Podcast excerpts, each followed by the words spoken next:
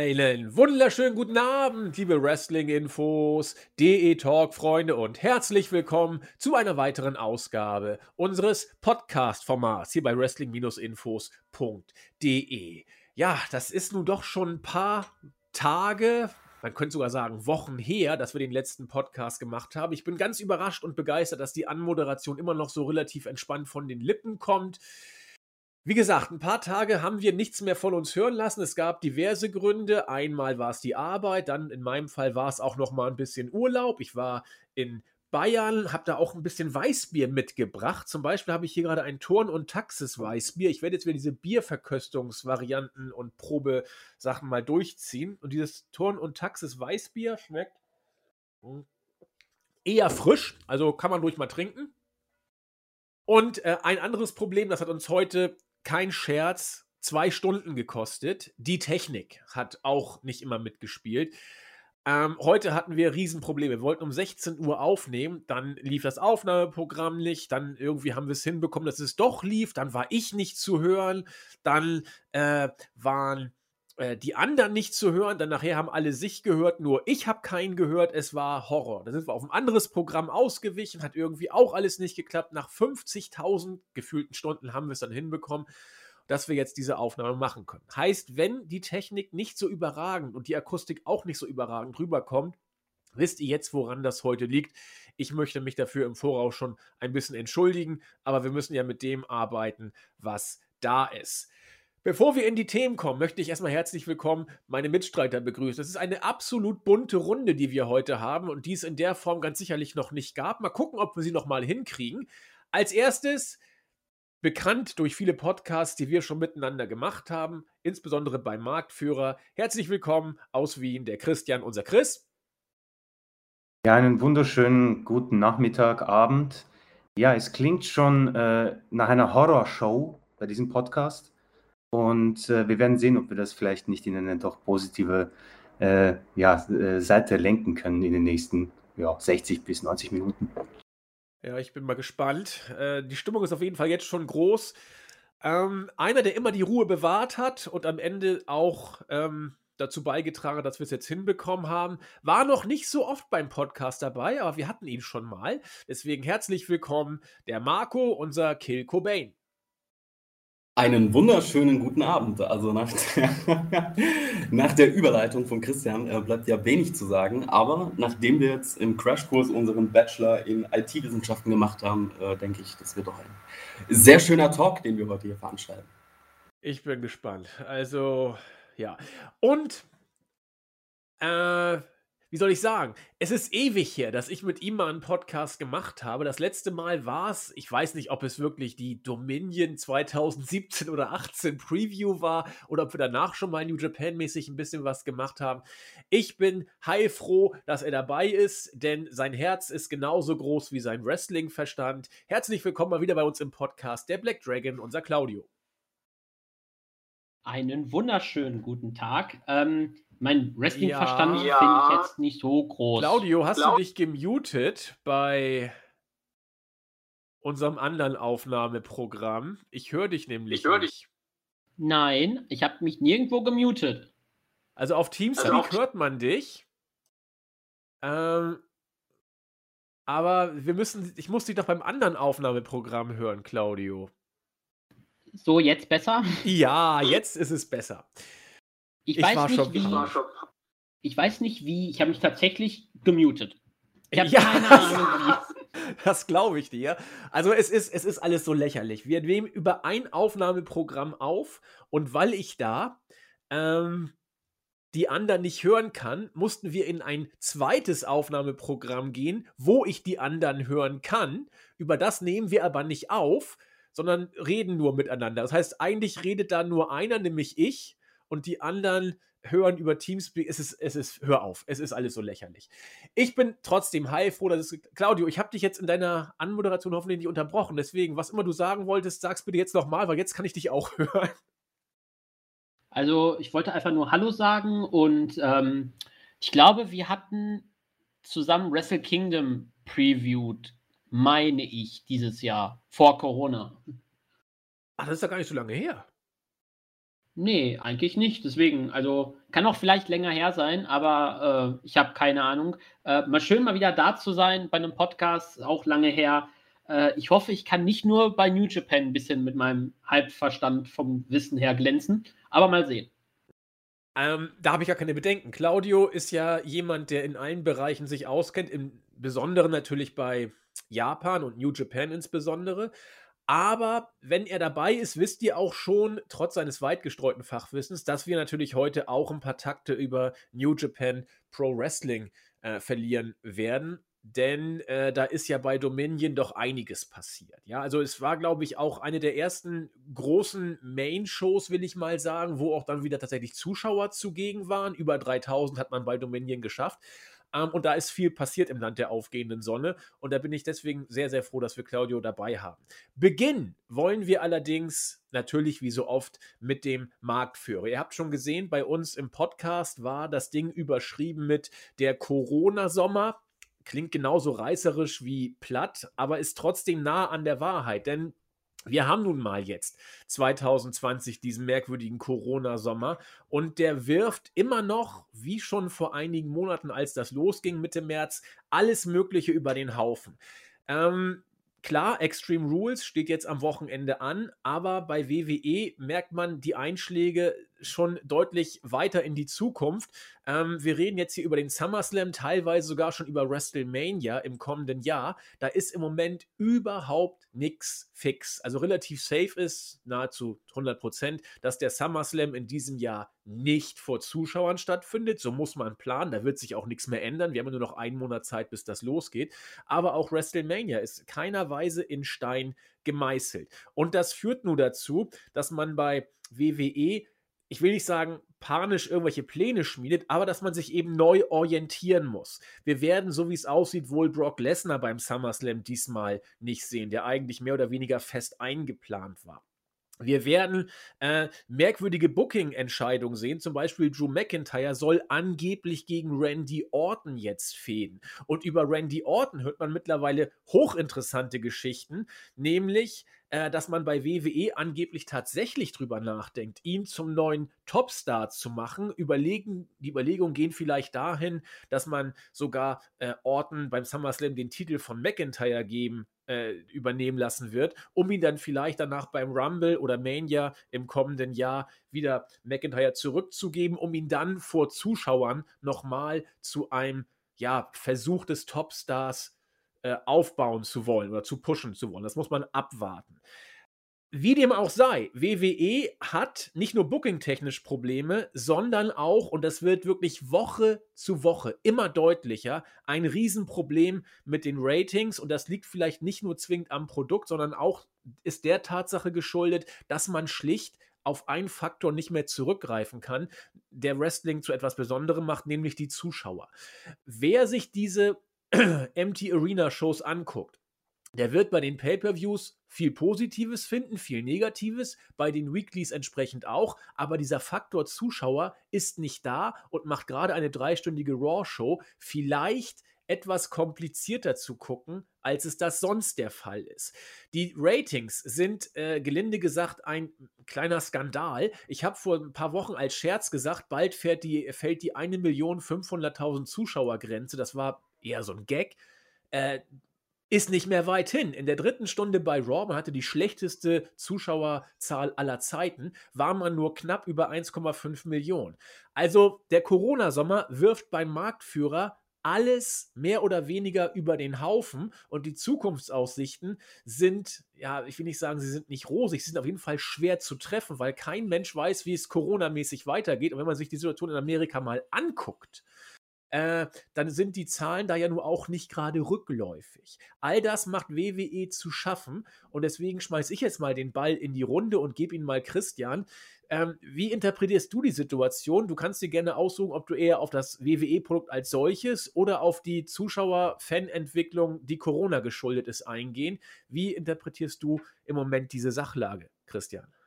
Also die WWE hat sich in den letzten Jahren einen großen Fehler geleistet. Also sie sind, würde ich sagen, jetzt an den Zenit angekommen, wo man sich nicht mehr auf Allstars zurücklehnen kann. Also es wird langsam ziemlich schwierig, weil die Leute, das ist jetzt, glaube ich, kein Geheimnis, was ich verrate, die Leute werden einfach älter.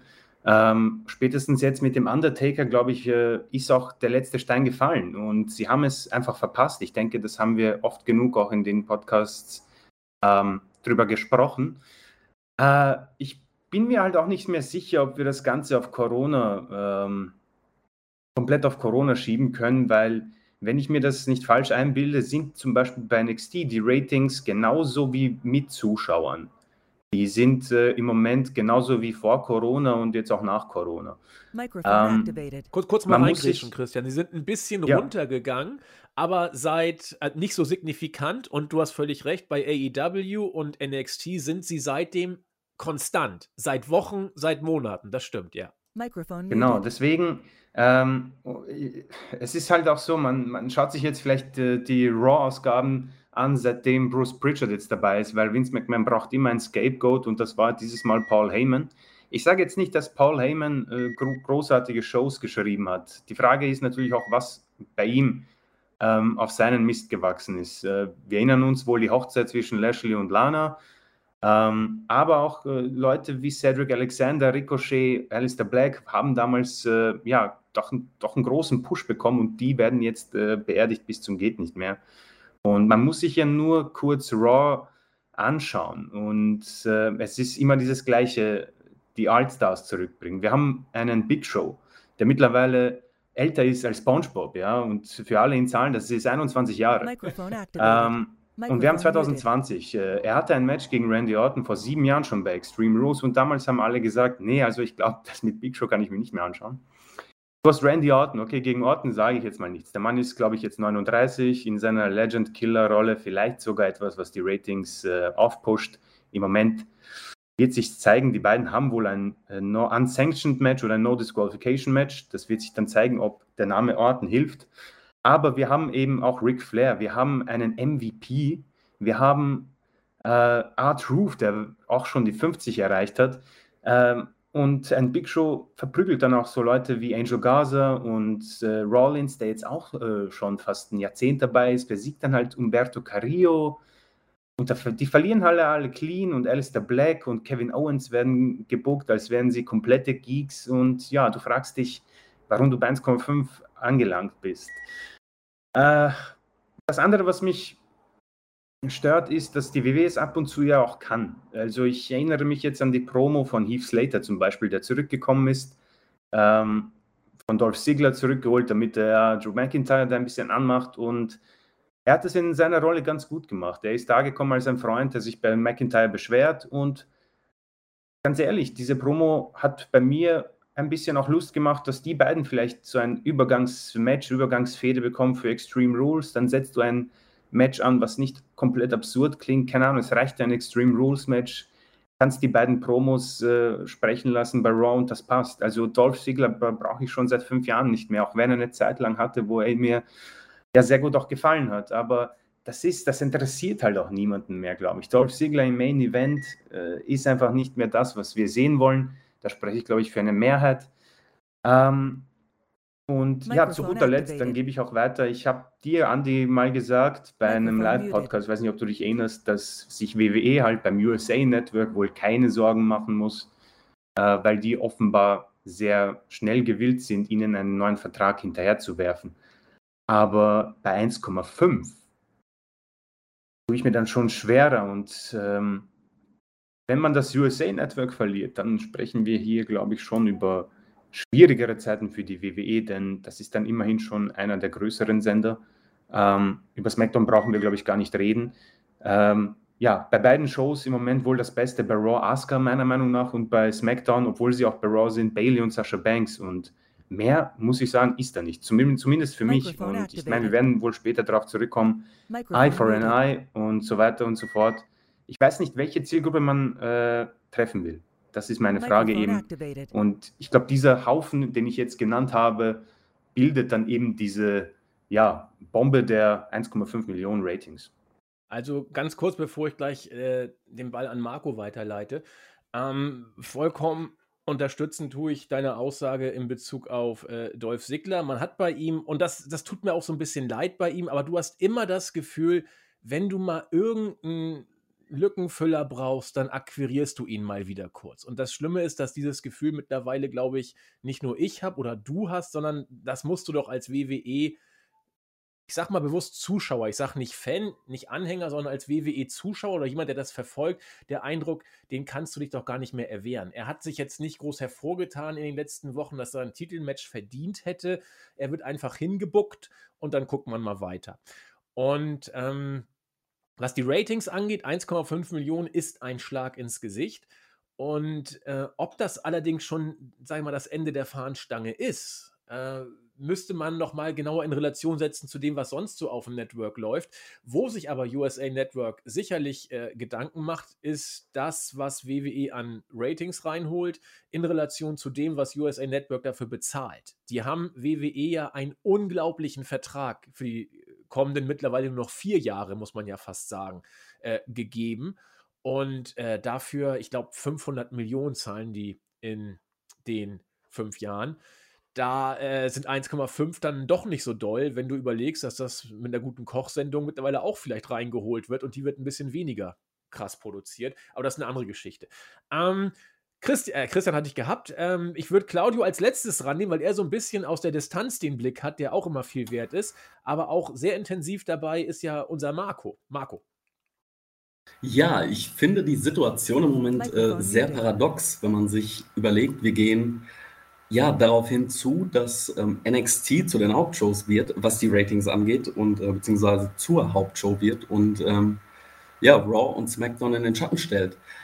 Du hast also sehr zwiegespalten. Du hast 2 komplett unterschiedliche Produkte und aufgrund der Zuschauerzahlen zeigt sich mittlerweile nun auch, was die Leute sehen wollen. Und zwar ist es das innovative Wrestling, das nun bei NXT geboten bekommt. Wenn man sich jetzt nur mal die Mikrofon?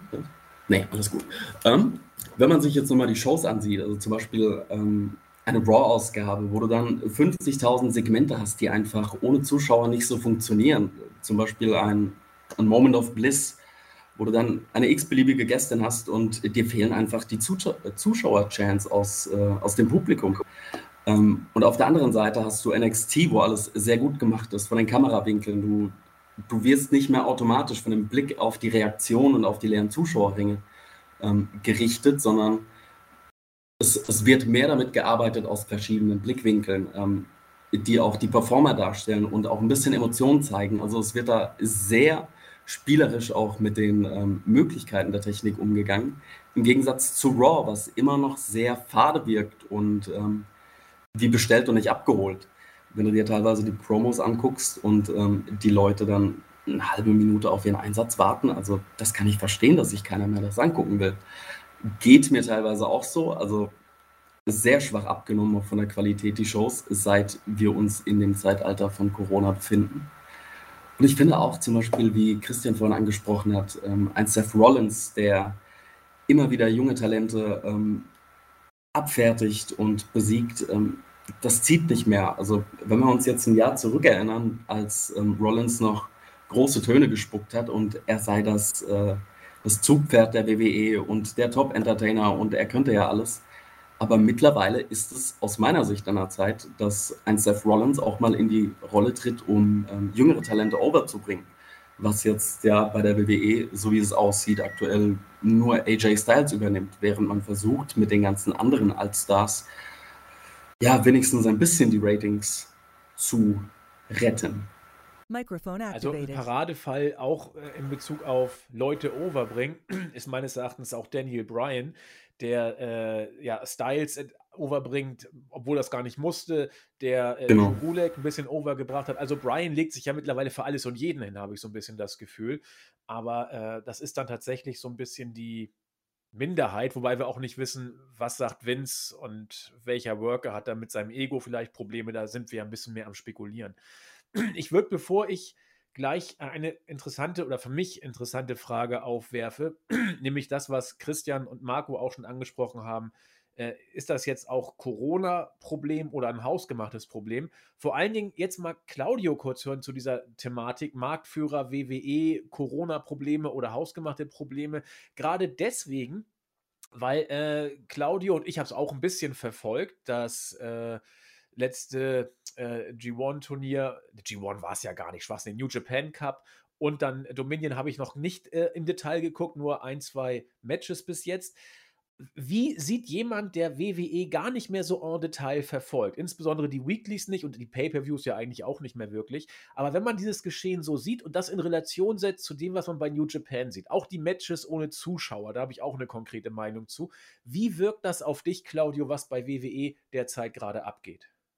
Mikrofon muted. Also, was ich so das Gefühl habe, wenn ich mir mal so ein Video angucke von WWE, weil ich guck's irgendwie immer noch so ein bisschen. Man kann zwar sagen, ich gucke es nicht mehr, aber insgeheim guckt man sich doch morgens dann mal vor der Zugfahrt dann ein Video mal eben an. Es wirkt für mich so leblos, jetzt auch wegen den Zuschauern nicht. Ob das jetzt Fans sind oder NXT-Talente, die im Performance Center die ganze Zeit am Trainieren sind und ein bisschen Stimmung machen sollen. Es wirkt ein bisschen so, als wärst du so in einer komplett leeren Halle, obwohl da Menschen stehen. Und was Chris und Marco auch gesagt haben, wegen Talente overbringen. Wir haben es im Vorfeld gesagt bei den Versuchen, das zum Laufen zu bringen. Wir haben das Gefühl, wir sprechen hier nicht von 2020, sondern von 2006, 2007, 2008, 2010, keine Ahnung. MVP, Ric Flair, Big Show, ist das irgendeine My Universe vom WWE 2K-Spiel-Simulation nach einem Jahr oder so? Man hat Talente, die auch zu Stars werden können, wie ein Alistair Black, wie ein Andrade, wie ein Angel Garza, wie ein Austin Theory. Warum pusht man dennoch die ältere Generation? Man hat auch beim Ratings, wenn die da aufgedröselt werden, da weiß man auch nicht mehr so ganz, was ist jetzt genau WWEs Zielgruppe? Möchte man die Jüngeren ansprechen? Möchte man die Älteren ansprechen? Weil man sagt, ach, guck mal hier, du kennst noch Big Show von vor 10 Jahren, mein guter alter 55-jähriger Zuschauer, komm doch wieder hier hin. Obwohl der dann in vielleicht einer Woche später schon wieder denkt, ach nee, kein Bock, weil ich kenne das von früher. Also deswegen, aus der Ferne wirkt das Ganze ein bisschen, wie es halt so ein Bizarro-Land, sage ich jetzt mal, weil ich verstehe nicht so ganz, was WWE quasi wirklich aktuell für ein Produkt liefert. Man ist so gefühlt, auch im Vergleich zu NXT, Raw wirkt wirklich wie so der 50, 60 Jahre alte Mann, der von Technik keine Ahnung hat, und NXT ist der Mit-20er, der 3 Laptops hat, 6 Bildschirme und alles am Laufen bringt. Vielleicht wirkt es auch so bei NXT, dass man die Zuschauer ein bisschen abdunkelt, dass dann quasi immer noch so eine leichte Atmosphäre herrscht. Bei Raw ist es quasi hell und man sieht alles. Also es ist nicht meins, und um das mal zu New Japan zu bringen, man reagiert auch ganz anders, was die Empty Arena Matches angeht. Da hat man das Prinzip im Ring anders gewirkt. Man möchte mehr auf Fokus legen, auf die Emotionen von den Schlägen, von den Schmerzen, dass man die halt deutlicher spürt. Bei WWE klingt es teilweise, wenn ich ein Video anmache, als würden sie gerade irgendwie Marathon laufen und liegen da 5 Minuten danach. Also so ein Rumgeheuchle, Gehechel eher wie so ein Hund. Deswegen, ich habe keine Ahnung, was WWE da machen möchte, um es irgendwie zu retten. Ich finde deinen Bezug ganz interessant, wo du sagst, der 50-, 60-jährige Mann, der von Technik keine Ahnung hat, da fühle ich mich ja sofort angesprochen, aber auch ich kann mit Raw nichts anfangen, davon abgesehen. Finde ich es sehr interessant, was du gesagt hast in Bezug auf die Frage, wen will WWE eigentlich erreichen? Wenn man sich den typischen WWE-Fan aus Amerika anguckt, dann ist das ist jetzt kein Scherz oder so, der ist zwischen 45 und 50 Jahre alt. Das ist mittlerweile die Hauptzielgruppe von den Leuten, die Raw in Amerika gucken. Und das mag auch vielleicht der Grund sein, und da ist WWE auch echt gefangen ein Stück weit, dass man immer noch auf Leute wie Big Show, MVP, den Undertaker im wahrsten Sinne des Wortes immer wieder mal ausgräbt, in Anführungszeichen. Oder Ric Flair immer noch in den Shows mal hat. Dann auch, dass er sogar ein bisschen körperlich tätig wird, jemanden am Bein festhält und solche Geschichten. Das macht man natürlich, um diese Zielgruppe auch in Anführungszeichen zu bedienen. Dass man da am eigenen Ast sägt, das wird man bei WWE auch wissen. Aber es ist sauschwer, denn auf der anderen Seite, wie Claudio schon sagte, so Bizarro World, man versucht dann, die eine Zielgruppe, die alte, so ein bisschen zu bedienen und dann für die neue interessant zu werden. Nur man weiß gar nicht, welche neue Zielgruppe man überhaupt erreichen will. Man versucht, alle anzusprechen und spricht im Prinzip dann gar keinen an, letzten Endes. Und deswegen hat man jetzt dieses Produkt, wo man sich wirklich fragt, und das ist jetzt ja nicht Corona-bedingt, sondern Christian und ich, vorher waren es Julian und ich und davor waren es Nexus und ich und davor waren es Zack Attack und Jens und ich, haben wir uns ja immer schon gefragt oder registriert, dass diese Raw-Shows auch mit Zuschauern aus unserer Sicht zumindest nicht besser wurden. Und dieses Problem, dass man auf die alten Leute setzt, ich weiß nicht, ob ihr euch noch daran erinnern könnt, wenn ihr unsere Podcasts länger verfolgt, es war der Royal Rumble 2015. Da wurde letzten Endes ein Teilnehmerfeld dezimiert von Leuten wie Big Show und Kane. Damals war Kane noch Corporate Kane. Die haben dann als die große Bedrohung mit allem aufgeräumt, sodass, ich glaube sogar den Rumble hat am Ende dann tatsächlich Reigns gewonnen, der dann irgendwie wieder zurückgekommen ist und völlig fürchterlich. Aber damals haben sich alle aufgeregt, wie kann man denn im Jahr 2015 auf Big Show und Kane setzen? Ich sag euch, wenn Kane nicht zufällig Bürgermeister wäre, dann wäre der immer noch da. Big Show wird jetzt ja auch immer wieder mal ausgegriffen. Und wenn es nach Saudi-Arabien geht, zieht auch Kane nochmal die Stiefel an, um noch ein bisschen Geld mit abzugreifen und gegen die Ex in den Ring zu steigen. Also WWE hat da ein Riesenproblem. Und das wird mich jetzt zur nächsten Frage bringen, die ich an euch weiterleite. Christian hat es, finde ich, auch sehr schön gesagt. Ist wirklich Corona das Problem, das derzeit bei WWE nun mal da ist? Oder ist es ein hausgemachtes Problem? Ich vertrete irgendwie die These, dass Corona nur das noch schneller ans Licht bringt, was WWE eigentlich schon seit 5, 7, 8, 9, 10 Jahren große Probleme bereitet. Nämlich, dass sie ein Produkt abliefern, das keine klare Linie hat, keinen roten Faden und die eine Hand weiß nicht, was die andere will. Und über allen steht immer noch der schwer einzuschätzende Vince McMahon, der in allem das letzte Wort hat. Ich glaube, dass Corona einfach so eine Art Indikator war für das, was bei WWE unterschwellig schon lange schwelt und das, was WWE noch interessant gemacht hat. Dieser Sports-Entertainment-Aspekt, die große Show, die vieles überdecken kann vielleicht oder manches. Die fällt bei Corona schlicht komplett weg, weil du eben keine Fans, kein Gekreische, kein Klimbim, kein Tamtam hast. Und dann siehst du quasi alles noch deutlicher. Und da darf man sich nicht wundern, wenn die Fans vielleicht ja deutlich häufiger abschalten. Also meine Sichtweise der Dinge. Christian. Mikrofon muted.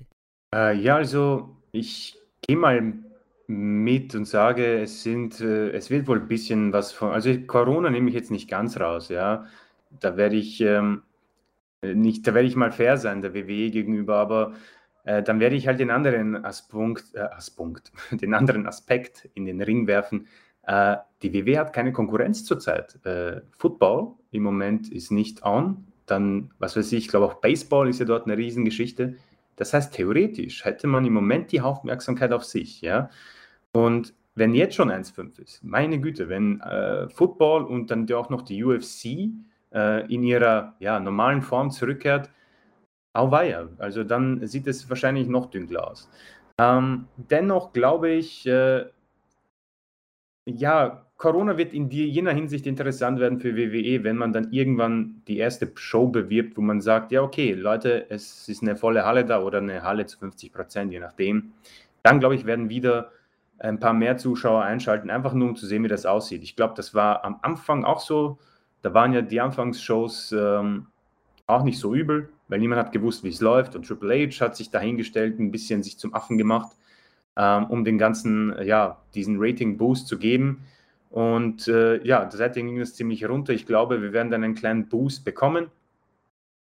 Allerdings ist es halt für mich schon eine harte Niederlage, weil man hat A, die Aufmerksamkeit im Moment eben auf sich und B, theoretisch liefert man ja viele neue Dinge. Also diese ganze Money in the Bank Geschichte im Hauptquartier ist ja an sich nicht mal so eine schlechte Idee. Also mich hat das ja dann doch schon interessiert und ich habe da gebannt reingeschaut. Wie man das Ganze dann bookt und darstellt, ist dann halt die Geschichte, glaube ich, die dann ausmacht, ob man ratingtechnisch oder wie auch immer aufmerksamkeitstechnisch dann danach da liegt. Auch diese ganzen cineastischen Geschichten. Ich glaube, dass man das schon für sich nutzen könnte. Ich denke, ich kann hier den Querverweis zur AEW liefern, auch wenn man dann natürlich eine andere Diskussion sich dann entgegenwerfen muss mit AEW gegen WWE. Aber dennoch glaube ich, dass man das mit einer interessanteren Geschichte und besser gebuckten Charakteren deutlich über 1,5 liefern könnte. Wie gesagt, also nehmen wir abschließend, also so zusammengefasst, sagen wir, okay, es ist Corona, aber es ist auch konkurrenzlos. Und ob 1,5 wirklich dann 1,5 bleibt, wie du schon gesagt hast, die zuschauen, werden wohl bleiben. Ein paar tausend, 100.000 glaube ich schon, dass sie noch nach unten gehen. Und gespannt bin ich definitiv auf die Zeit dann mit den großen Konkurrenten. Ob es dann auf 1,1, 1,2 oder vielleicht unter 1 geht, das weiß ich nicht. So weit möchte ich nicht gehen. Aber so ganz auf Corona sich ausruhen, und das, glaube ich, tut Vince im Moment, wäre ein fataler Fehler, glaube ich sogar. Also ich finde es spannend, was du gesagt hast. Klar, wir haben jetzt Sommer, das ist immer so eine Sache, da ist nie so viel Wrestling-technisch los. Allerdings haben wir auch, wie du es schon gesagt hast, Christian, keine große Konkurrenz. Ne? Also Football ist nicht, Basketball geht dann bald wieder, ich weiß gar nicht, wann Basketball wieder losgeht. Fangen die jetzt schon an? Nicht, oder jetzt ganz bald? Das dauert auch nicht mehr lang, bis die NBA wiederkommt auf jeden Fall. Das stimmt. Und ich weiß gar nicht, NHL fängt auch, glaube ich, bald wieder an. Auch wenn man da täglich liest, dass neue Corona-Fälle kommen. Ja, da muss man mal gucken. Du, NHL ist jetzt, glaube ich, na doch, auch NHL ist mittlerweile doch ein Thema für WWE. Mal gucken, wie sich dann entwickelt. Also ich finde auch den Aspekt AEW hochinteressant in diesem Fall. Da möchte ich Claudio noch mal kurz ins Feld führen. Und Entschuldigung, Christian, der ja ausgeführt hat, dass ratingtechnisch bei AEW zwar ein kleiner Einbruch kam, aber die Ratings eigentlich bis auf ein, zwei Ausreißer nach unten, die dann aber wieder aufgefangen worden sind, konstant sind. Und das kann man bei WWE im Main Roster eben nicht sagen. Sowohl Raw als auch SmackDown bröckeln und genau wie du, Christian, glaube ich auch, dass da das Ende der Fahnenstange nicht zwingend schon erreicht ist. Ich glaube sogar, dass jede Woche mehr Corona WWE-Zuschauer kosten wird. Das glaube ich. Und mal gucken. Also AEW hat Probleme natürlich auch, aber zumindest ratingtechnisch nicht so akut, wie WWE sie hat. Marco. Ja, also, Andi, ich finde, du hast das vorhin sehr gut zusammengefasst bezüglich Corona und der WWE. Ich denke auch nicht, dass das der Hauptgrund dafür ist, da, wie wir alle wissen, die Shows schon seit Jahren nicht mehr wirklich auf Top-Niveau abliefern, sondern es eben mehr wie ein Beschleuniger wirkt.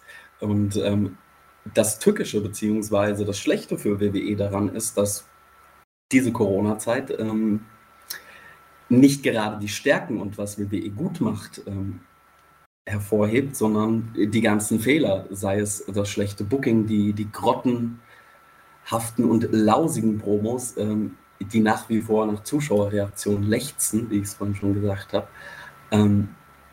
Es sind einfach so viele Faktoren, die dadurch offengelegt werden. Und das größte Problem meiner Ansicht nach ist die Wischiwaschi-Haltung bei WWE. Es wird sich nicht getraut, alles auf eine Karte zu setzen, mal was durchzuziehen, sondern, wie ihr vorhin schon angesprochen habt, man holt mal einen Big Show zurück und guckt, ob der 55-jährige Rainer X aus S darauf anspringt. Und dann nach 2 Wochen merkt man, okay, wir haben in der Demogruppe leider nichts erreicht und dann versucht man es mal mit einem Angel Gaza. Aber es wird alles nicht durchgezogen. Und es wird immer wahrscheinlicher bzw. immer offensichtlicher, dass einfach zu viele Köche den Brei verderben und zu viele Leute in Sachen Entscheidungsmacht bei der WWE am Hebel sitzen und dadurch auch komplett das Booking zerhauen. Wie gesagt, paradox, weil auf der anderen Seite bei NXT oder auch AEW wird ja sehr, sehr vieles richtig gemacht. Und gerade dadurch, dass man eigentlich NXT und ja, SmackDown Raw, es ist eine Company, aber es sind so verschiedene Richtungen, dass man sich da nicht mal abschaut und sagt, okay Leute, vielleicht machen wir da doch was ganz richtig, warum übernehmen wir das nicht da? Sondern nein, es wird starr weiter die Schiene gefahren, die man ja seit ich weiß nicht wie vielen Jahren da versucht durchzuprügeln. Und ich sehe das genauso. Also ich könnte jetzt nicht ausmachen, wer die Hauptzielgruppe bei der WWE sein soll. Aber ich finde, das ist ein super Aspekt, den du sagst, der, glaube ich, absolut wichtig ist. Dieses Risiko, dass man sich traut. Weil wenn man jetzt wirklich auf die Konkurrenten geht, sei es AEW, die gehen ja auch wirklich hin und wieder tolle Experimente ein. Zum Beispiel das TNT Championship Match zwischen Cody und Sonny Kiss. Oder auch bei New Japan, worauf wir später wohl hinkommen werden, das kontroverse Finish im Main Event und der Sieger. Es ist natürlich etwas Risikohaftes, aber ich finde, sie trauen sich wenigstens was. Ja? Genau. Wir versuchen nicht, 60-Jährige auszugraben, denen die Maske dann runterfällt und ein komplettes Desaster dann entstellt. Ich finde, es bringt dann einfach ein Spannungsfeld, ein ganz neues, eine ganz neue Diskussion. Ich würde ja bei der WWE sehr gern mal eine andere Diskussion führen, als die Frage, ob Randy Orton gegen Drew McIntyre das richtige Match ist oder Kane gegen Big Show für den zusammengewürfelten Universal Championship. Und das finde ich einen Riesenaspekt, der ganz wichtig ist. Sie trauen sich nichts. Sie trauen sich nicht, ein Risiko einzugehen, wie zum Beispiel New Japan oder AEW. Und es zeigt aber, dass New Japan und AEW richtig sind, weil ratingtechnisch haben die keine Probleme. Da würde genau, ich aber ja, so, dass das kein Problem. Sorry, dass ich da reingekriegt habe, übrigens. So, dass das letzte wirkliche Wagnis, was mir jetzt so in Gedächtnis kommt, dass die WWE eingegangen ist, ist tatsächlich Otis als Money in the Bank Champion, wobei natürlich, beziehungsweise Money in the Bank Winner, wobei wir natürlich nicht wissen, wie das Ganze ausgeht und ja, die Vergangenheit eben zeigt, dass WWE mit solchen Geschichten eben nicht gut umgehen kann und sie vor allem auch nicht beendet. Aber auch gerade das... Entschuldigung, okay. Marco, du machst noch nicht fertig. Mist. Ja, ich wollte noch auf das TNT Championship Match eingehen zwischen Cody und Sonny Kiss, was natürlich auch gerade als Opener für die Show war, es wahnsinnig. Und ich finde es mutig, eine Persönlichkeit zu pushen und ihr auch die Chance zu geben, auch wenn sie gerade jetzt nicht eine der Top-Namen auf der Card oder im Roster ist.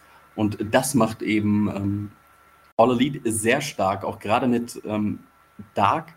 Wenn man sich überlegt, also ich würde jetzt sagen, einer der größten Gewinner auch aus der Corona-Pandemie, wobei da auch wieder Chris Jericho der Faktor ist unter anderem ein Pineapple Pete, den vorher Shook D keiner auf dem Schirm so wirklich hatte, aber eben durch diese große Kombination an Faktoren ja doch zu so einem kleinen Star und auch Highlight wurde für mich bei Dark. Also was ich noch kurz dazu sagen wollte, weil ihr das gerade gesagt habt, mit Risiko eingehen. Ich glaube, bei WWE ist es momentan so, man hat es dadurch, dass die NFL nicht dabei ist, die NBA ist gerade auf Pause, Major League Baseball, also Baseball, Football, Eishockey, die sind alle gerade nicht da. Du hast die Chance, das Highlight in der Woche zu sein. Und Vince hat doch so oft schon immer gesagt zu Wrestlern, du musst diesen imaginären Brassring packen. Er muss ihn jetzt packen, statt ständig das anderen Leuten zu sagen. Er hat die Chance, es zu packen. Und ich bin ja ehrlich, zum Beispiel das Gargano gegen Ciampa-Match, dieses Final Beat, was zwar überzogen war, aber diese cinematischen Matches, da ist ein Highlight in WWE drin, was man sich angucken möchte, weil man kann da auch mal durchaus mal Risiko eingehen.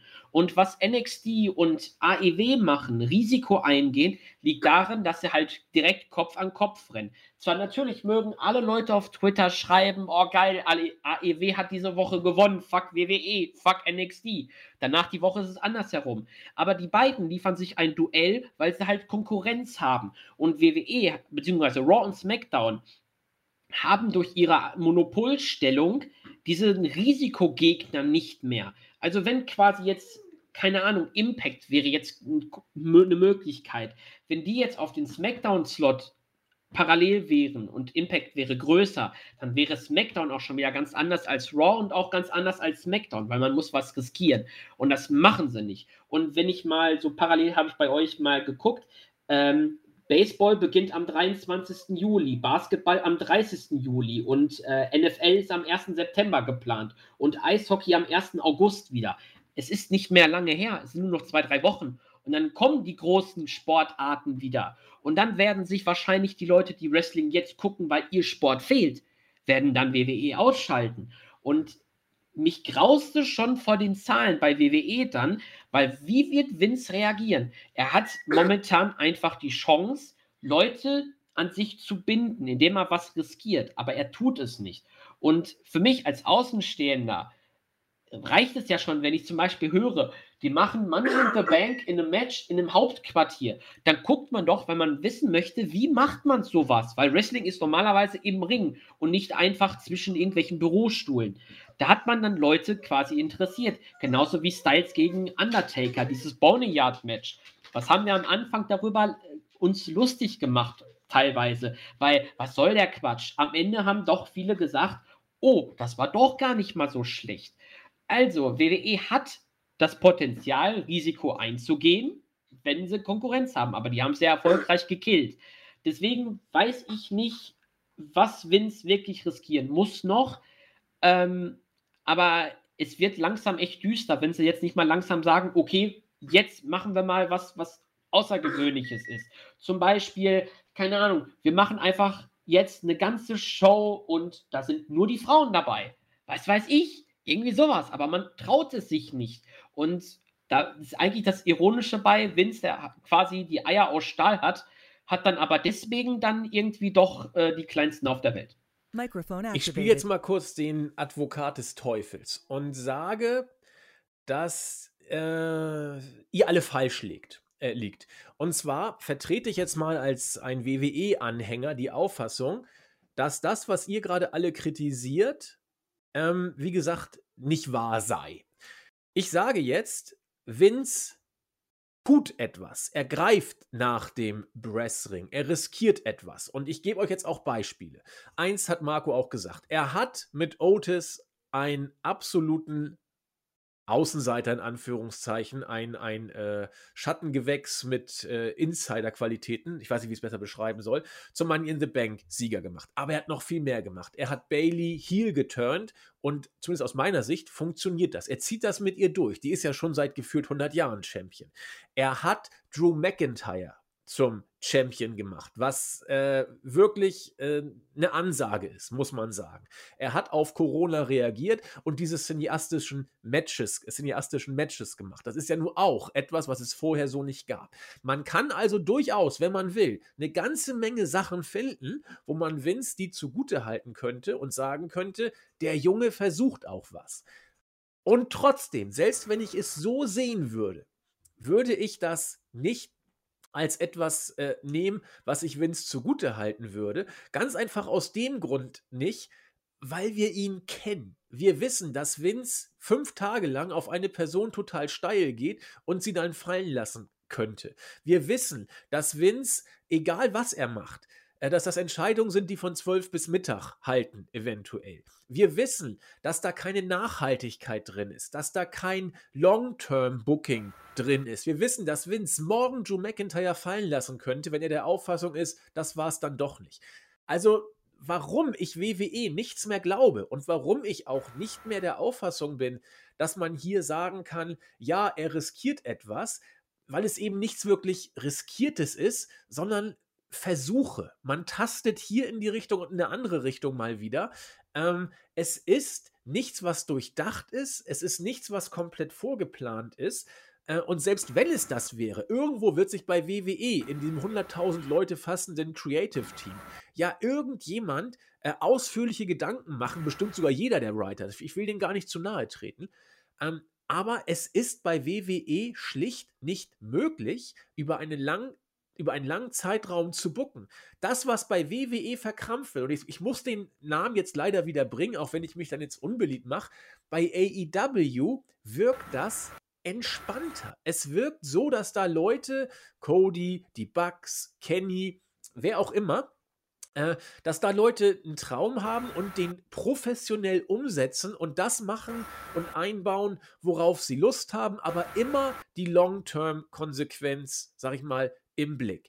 Und das geht WWE ab. Seit Jahren geht das WWE ab. Das muss nicht unbedingt was Schlechtes sein. Ich bin der Auffassung, es ist hier etwas Schlechtes, aber das kann man von mir aus anders sehen. Aber was man eben WWE nicht zugutehalten kann, dass sie einen Plan haben, ein Konzept, das durchgeführt wird. Selbst wenn sie hier was riskieren, es ist einfach nur in die Luft gegriffen. Und deswegen, selbst wenn ich euch jetzt widersprechen würde, komme ich im Ergebnis trotzdem zu keiner anderen Auffassung als ihr. Ich bin da vollkommen bei euch. Vince hat ein Problem. Und diesen Satz jetzt mal ein bisschen nachhallen lassen, würde ich jetzt den Blick Richtung New Japan mal leiten. Hat den Hintergrund, dass wir den New Japan Cup hatten in den letzten Wochen und auch vor kurzem Dominion, wo viel passiert ist. Klar, New Japan ist jetzt nicht jedermanns Sache, kann ich auch nachvollziehen. Also ich persönlich kann es zwar nicht nachvollziehen, weil das ist für mich ein ganz anderer Schnack, sportlich auch. Aber ich kann jeden verstehen, der mit New Japan nicht klarkommt. Häufig hört man eben, ja, da ist ja die Show gar nicht so groß und das ist ein ganz anderer kultureller Stil und so, vollkommen richtig. Aber gerade in diesen Zeiten wird mir deutlich, dass ich die Zuschauer bei New Japan natürlich ein Stück weit vermisse. Das ist natürlich so. Aber... Und das ist das große Plus, das New Japan meines Erachtens hat. Der Fokus liegt eben nicht in diesem unseligen, ich sag mal, Sports-Entertainment. Der Fokus liegt in der sportlichen Darstellung, im Wrestling als solchem. Und ein großartiges Wrestling-Match. Ich nehme jetzt einfach mal Ishii gegen Hiromu Takahashi. Das war einfach ein großartiges Match. Oder Nagata gegen Suzuki. Da haben sich zwei Leute über 50 aber mal derbe aufs Mett gegeben, dass ich einfach nur sprachlos vorm Monitor war. Und als die fertig waren und Nagata sogar gewonnen hatte, dachte ich nur, wow. Und dann wurde mir bewusst, dass da gar keine Zuschauer waren. Sprich, bei New Japan fällt das, aus meiner Sicht zumindest, nicht annähernd auf. So doll auf zumindest, dass die Zuschauer fehlen, weil das, was New Japan ausmacht, die Klasse im Ring, das kontinuierliche Booking oder, Stichwort Dominion, wenn dann mal was passiert, dass man sich sicher sein kann, dass da irgendwas hintersteckt. Irgendein Plan wird sich Gedo schon ausgedacht haben. Und deswegen ist für mich jetzt die Auffassung, da würde ich gerne an Claudio übergeben, weil Claudio sieht ja New Japan seit Jahren schon intensiv, dass zumindest mein Eindruck ist, New Japan hat nicht diese Probleme, was das Produkt angeht oder auch was das Booking angeht, durch Corona, wie WWE es hat. Oder hast du eine andere Auffassung, Claudio? Mikrofon muted. Also, Booking von New Japan hat zumindest jetzt der aktuelle Zeitpunkt doch an Corona ein bisschen Einfluss gehabt. Ich möchte jetzt nicht zu sehr hinauswagen. Ich habe auch noch nicht gelesen, was Meltzer im Observer-Newsletter geschrieben hat über die Entscheidung von Dominion. Aber wir können es ja ruhig sagen, die es vielleicht gelesen haben, Evil ist Double Champion. Ich selber vorm PC hätte fast gespoilert im Gruppenchat. Ich habe es ein bisschen leicht angedeutet, weil ich war fassungslos. Und ich bin selten noch sprachlos von einem PC, wenn ich irgendwie ein Match geguckt habe. Und ich muss wirklich sagen, Gedo hat wirklich hier in dem Moment wirklich einfach mal gesagt, fuck it, ich gehe Risiko und setze Evil als Double Champion ein. Aber vorher möchte ich noch kurz was zu WWE sagen, weil ich habe eigentlich die eigentliche Frage von dir gar nicht beantwortet, wie das mit Corona ist und so weiter.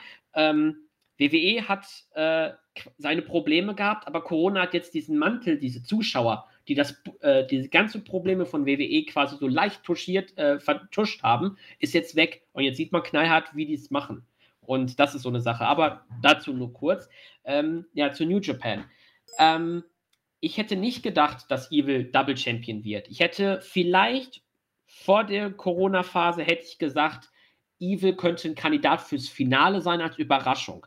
Weil man hat den Ausfall von Kenta, man hat den Ausfall von Will Ospreay, Juice Robinson, Jay White. Nur mal 4 Leute zu sagen, die lockere Viertelfinalkandidaten sind. Vielleicht sogar Ospreay wäre vielleicht sogar im Finale gewesen statt Okada. Ich weiß es nicht. Aber wir wissen es alle nie, was die ursprünglichen Pläne waren. Außer Gedo sagt jetzt nächstes Jahr 2021, Corona ist irgendwie verdunstet oder was weiß ich. und wir können jetzt wieder die Pläne ausgraben. Deswegen musste man umstellen. Deswegen hat man sich dann auch etwas getraut, was man jetzt mit dem Never-Title macht, nämlich die Juniors reingestellt, was vorher ja teilweise nie war, weil wenn ein Junior-Champion, wenn Never Openweight Ishii hatte, hat Ishii mal den Titel gegen El Desperado verteidigt oder so? Nein, da gab es immer nur Heavyweight, Heavyweight. Und jetzt hat man es endlich kapiert, wir müssen das Gewichtslimit zumindest vorübergehend wegen Corona öffnen. Wir haben da auch im Teamchat ein bisschen drüber gesprochen und ich habe es auch schon erwähnt, New Japan ist zu engstirnig, um ihr Roster zu öffnen, weil alle Leute, die jetzt seit dem Finale vom New Japan Cup auftreten, das sind alles die Leute, die sie derzeit benutzen können, weil die nur in Japan sind. Das sind nicht viele Leute. Man zieht das schon sehr hinaus auf 7 Matches.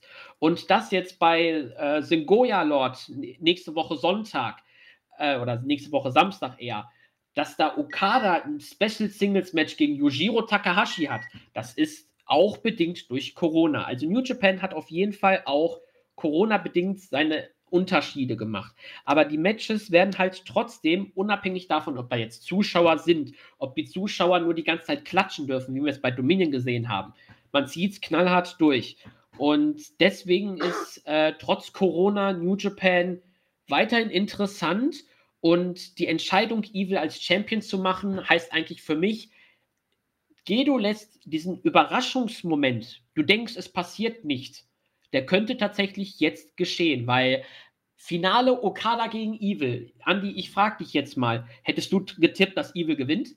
Mikrofon activated. Nein, ich habe Evil als Finalkandidat gesehen, aber niemals hätte ich Evil als Gewinner gesehen und ich hätte ihn auch nie als Gewinner gebookt. Aber umso größer war der Paukenschlag, ne? Mikrofon muted. Auf jeden Fall. Und ich glaube auch dadurch, dass er jetzt beim Bullet Club ist, ich habe die Vermutung, dieser Turn, der war schon vorher geplant, weil die ganze Inszenierung innerhalb von einem Tag, also Finale war ja an dem Samstag und Dominion am Sonntag, er hatte ein direkt neues In-Ring-Outfit, seine Musik war direkt neu, er hatte alles neu, seine ganze In-Ring-Haltung quasi war neu und ich glaube, das ist alles nicht von heute auf morgen gewesen und man hat jetzt im Mitte April gesagt, so, wir brauchen neue Musik, weil wir turnen jetzt Evil zum Bullet Club.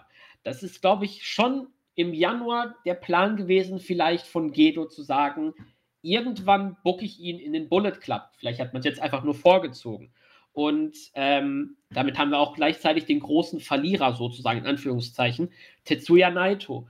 Er hat jetzt auch nur eine Titelverteidigung hingekriegt. Das war gegen Andi und mein Lieblingswrestler Ishii. Kenta nicht zu vergessen. Ah, Kenta hatte auch noch zwischendrin. Ach ja, stimmt. Das war der erste. Genau, dann hat es sogar 2 gehabt. Entschuldigung, habe auch nicht alles im Kopf. Auf jeden Fall hat Naito jetzt natürlich wieder den Titel verloren und man erinnert sich direkt wieder an seinen ersten Run als Heavyweight Champion. Da hatte er den Titel auch nur ein halbes Jahr und hat ihn an Okada verloren. Und auch bei Dominion. Also ich glaube, Dominion in Osaka wird mit Naito kein Freund mehr. Und das ist eigentlich jetzt so der Moment, wo man sagt, was macht er? Ist es wirklich das Ende von Naito als Main-Event-Star? Und ich glaube, noch nicht. Aber ich wette auch, dass Gedo ihn jetzt nicht als den Topstar sieht, mit dem er tatsächlich groß Werbung machen möchte. Zum Beispiel wie so ein Okada, der dann in 1000 Magazinen auftritt. Zum Beispiel habe ich vor 2-3 Wochen ein Cover gesehen von Tokyo Sports, also dem größten Wrestling-Magazin Japans. Da war Okada auf dem Cover drauf, mit der Legende Inoki, die der New Japan gegründet hat. Warum war es nicht der Double Champion? Also man sieht so versteckt, wen Gedo vielleicht so als den großen Main-Event-Star sieht. Und jetzt gegen Hiromu ist halt da haben wir auch schon mit Andy, habe ich im Podcast, ich weiß nicht, 2017 war es Dominion, wo wir beide gesagt haben, Hiromu wird der Star werden irgendwann. Und ich glaube, Gedo geht jetzt den Schritt, ihn zumindest die Stufe in Richtung Star zu pushen. Gehe ich mit, vor allen Dingen, wenn man bedenkt, wie kurz Hiromu erst wieder da ist. Das muss man ja auch sagen. Er ist ja nun so lange noch nicht wieder genesen von seiner ja lebensgefährlichen Verletzung. und ihm dann gleich so einen Push zu geben. Ich meine, gut, Ishii ist jetzt nicht das absolute Namensgewicht in Anführungszeichen, aber mit Ishii einen verdienten und großartigen Worker beim New Japan Cup zu schlagen, als Junior sozusagen, das ist schon eine Ansage. Du hast es sehr schön gesagt, Claudio. Natürlich ist bei New Japan Corona auch ein Stück weit verantwortlich für das Booking, allein schon, weil die von dir genannten, ja doch großen Worker nicht dabei sind. Da muss man improvisieren oder zumindest drauf reagieren, was man ja tut. Und trotzdem kaufe ich denen das da deutlich mehr ab. Man hat jetzt mit Evil, ob er jetzt ohne Corona Champion gewesen wäre oder nicht, ist hypothetisch. Ich glaube, er wäre es wohl nicht geworden, aber wir wissen es nicht.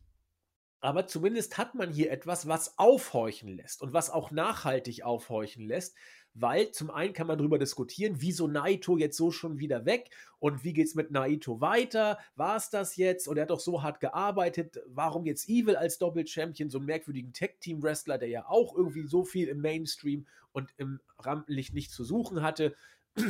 Trotzdem steckt da mehr hinter. Evil hat einen überragenden G1 gehabt im Jahr 2019. Da gehörte er mit zu den Leistungsträgern. Es hat sich schon so ein bisschen abgezeichnet, dass man Evil auf der Singles-Ebene pusht und insofern ist das jetzt nichts, was vollkommen neben der Spur ist. Und da hört man bei New Japan einfach hin, jenseits der Tatsache, dass man sowieso durch das wrestlerische Produkt, durch Corona nicht so gezeichnet ist, weil man eben sich auf das, was man kann, das In-Ring-Produkt verlassen kann, auch wenn der Main-Event zwischen Naito und Evil jetzt kein 5-Sterne-Match war. Auch wenn jetzt Okada bei Dominion in einem Tag-Team-Match antreten musste und auch wenn jetzt Okada gegen, ich sag mal, den alten Takahashi, den Ladies-Man, der ja nun bestenfalls Undercard war bisher bei New Japan, ein Singles-Match bestreiten muss. Das ist alles Corona-bedingt und trotzdem macht das aus meiner Perspektive alles viel mehr Sinn. Ich weiß jetzt gar nicht, ich habe euch so ein bisschen übergangen. Marco, magst du dazu dich auch noch äußern? Oder Christian? Ich wollte euch nicht irgendwie bei New Japan übergehen, Gott bewahre. Mikrofon muted. Gerne, ich würde auf jeden Fall nochmal auf Evil eingehen. Also ich meine, vor dem Finale haben wir auch viele im Gruppenchat geschrieben und ich glaube, so wirklich keiner von uns hat ihn auf dem Schirm. Also die Namen, die klassischerweise genannt wurden, waren Takahashi, Okada und ich glaube noch Sanada und Ibushi. Aber so wirklich mit Evil hat keiner gerechnet, wobei ich dir natürlich zustimme, dass man es letztes Jahr schon angeteast hat, dass er wohl einen sehr hohen Stellenwert genießt innerhalb der Company und auch wohl ein Singles-Push folgen sollte. Aber als ich dann den Bericht morgens von dem Minion von Claudio gelesen habe, habe ich dann auch erstmal da gesessen und dachte mir so, bitte was? Also ich konnte das überhaupt nicht zuordnen, weil meiner Ansicht nach, also ich weiß nicht, wie es dem japanischen Wrestling-Fan da geht, aber mir fehlt leider bei Evil und das leider schon seit Jahren so ein bisschen das Charisma. Vom Gimmick her, für mich funktioniert das nicht, es ist mir zu cheesy. Diese Mischung aus Undertaker und Zombie Princess, Jimmy Jacobs, ich weiß nicht, also ich konnte dem noch nie sehr viel abgewinnen und auch ja, der In-Ring-Stil von Evil war mir immer ein bisschen träge. Und so wirklich finde ich halt, dass er nicht in den Bullet Club passt. Also meiner Ansicht nach ist der Bullet Club, wie er bis letzte Woche war, einer der homogensten in der Zusammenstellung seit Jahren, beziehungsweise seit Gründung. Aber wie jetzt da Evil reinpasst, das erschließt sich mir einfach nicht. Also da hätte ich einen Sanada mit seiner Hintergrundgeschichte weitaus passender gesehen und auf die Fehde mit Naito, wenn man sie auch ordentlich ausgespannt hätte, was man ja auch schon seit Jahren ankündigt, hätte ich mich weitaus mehr drauf gefreut, muss ich sagen. Mikrofon activated. Also alles, was du gesagt hast, für mich ist, also ich hätte Evil auch, wie gesagt, habe ich ja zu Claudio auch schon gesagt, nicht in diesem Spot gebuckt, weil er eben für mich nicht dieses Charisma hat. Und jetzt, wo du es gerade sagst, ich habe da noch gar nicht drüber nachgedacht, Sanada im Bullet Club wird für mich tausendmal eher funktionieren, weil wenn ich einem so ein bisschen dieses Mafia-Pseudo-Gangster-mäßige abkaufe, dann aber Sanada, wenn der mal böse guckt oder was auch immer und auch ein cooler Typ, Evil, ja, ich habe ihn damals gesehen, habe mich totgelacht, als ich sein Entrance gesehen habe zum allerersten Mal. Wer läuft denn da mit so einer komischen Plastiksense rum? Was soll das denn? Die leuchtet auch noch im Dunkeln. Ich so, komm, lass mal stecken. Aber die Japaner scheinen ihn irgendwie cool zu finden. Also, aber so alleine vom Moveset her. Vom Moveset her, wenn du dir Sanada anguckst, der Paradise Lock, das ist der Heel-Move schlechthin. Also bitte Bullet Club, Sanada, auch gerade mit der Vorgeschichte, dass er damals sein erstes Tryout mit Naito zusammen hatte und bei New Japan nicht genommen wurde. Darauf hättest du so geil aufbauen können. Aber ich habe euch unterbrochen. Nö, ich war fertig. Christian, du hast noch gar nichts in Richtung New Japan gesagt. Mikrofon muted. Ich möchte niemanden kränken, wenn durch mein durch mein Unwissen bei New Japan, ich bin eher so einer, der in Ruhe sich New Japan als mein Wrestling-Ventil gönnt, weil mich WWE zu sehr nervt und sowas auch dieses Mal. Das ist ein großer Vorteil, weil für mich war dieses Ergebnis erst durch die Kommentare interessant, weil ich gemerkt habe, oh damn, okay, da ist anscheinend etwas passiert, was für krasses Unverständnis gesorgt hat. Was mir sehr gut gefällt bei dieser Company, das habt ihr, glaube ich, alle schon gesagt, weil ich war kurz so auf der Pipi-Pause, deswegen weiß ich nicht, was alles schon gesagt wurde. Sie denken sich was dabei und ich liebe das so sehr. Du wirst dadurch belohnt, dass du in das Produkt investierst. Das ist so unfassbar wertvoll. Ich erinnere mich noch, 2010, glaube ich, da gab es dieses dämliche Buried Alive Match zwischen dem Undertaker und Kane und der Nexus hat eingegriffen zugunsten von Kane. Niemand weiß bis heute warum. Ja. Ich liebe es, dass man einfach hier seine Antwort bekommen wird und ich liebe es, dass man darüber reden kann, etwas über das Booking und nicht über, es ist zu alt oder es ist zu dämlich oder dies und das. Und was mir besonders gut gefällt, ist einfach, du weißt, wenn du da einschaltest, du wirst gutes Wrestling sehen. Auch wenn ich persönlich, ich weiß nicht, ob ich da jetzt Blödsinn erzähle, aber so ist es meiner Ansicht nach. Es war wohl eher eines der Events, dass man über den Durchschnitt ansetzt zu New Japan Ratings. Ich glaube, das geht definitiv besser. Natürlich, das Problem ist, Dominion jetzt, oder? Jawohl, ja. Ja, Dominion war nicht das Stärkste, glaube ich, kann man sagen, ja. Also so knapp über dem Durchschnitt würde ich schon ansetzen. Ich bin auch jemand, der nicht so ein Fan ist von zu vielen Eingriffen und Ref-Bumps, die wir ja gesehen haben. Deswegen da vielleicht ein paar Abzüge. Aber dennoch, ich verstehe schon, Leute, natürlich der Prunk vielleicht fehlt, aber das ist mir da persönlich relativ egal. Ich liebe die Charaktere, ich liebe, dass da einfach alles möglich ist und wie gesagt, diese wunderbare, dass du belohnt wirst als Zuschauer. Ich finde das irgendwie so wichtig, ich weiß nicht, ob ich mich dazu sehr wiederhole. Was ich zuletzt noch für mich sagen muss, ich bin mir nicht sicher, ob der Bullet Club für mich nicht schon erledigt ist. Es geht schon länger, irgendwie bin ich wohl durch mit dieser Gruppierung.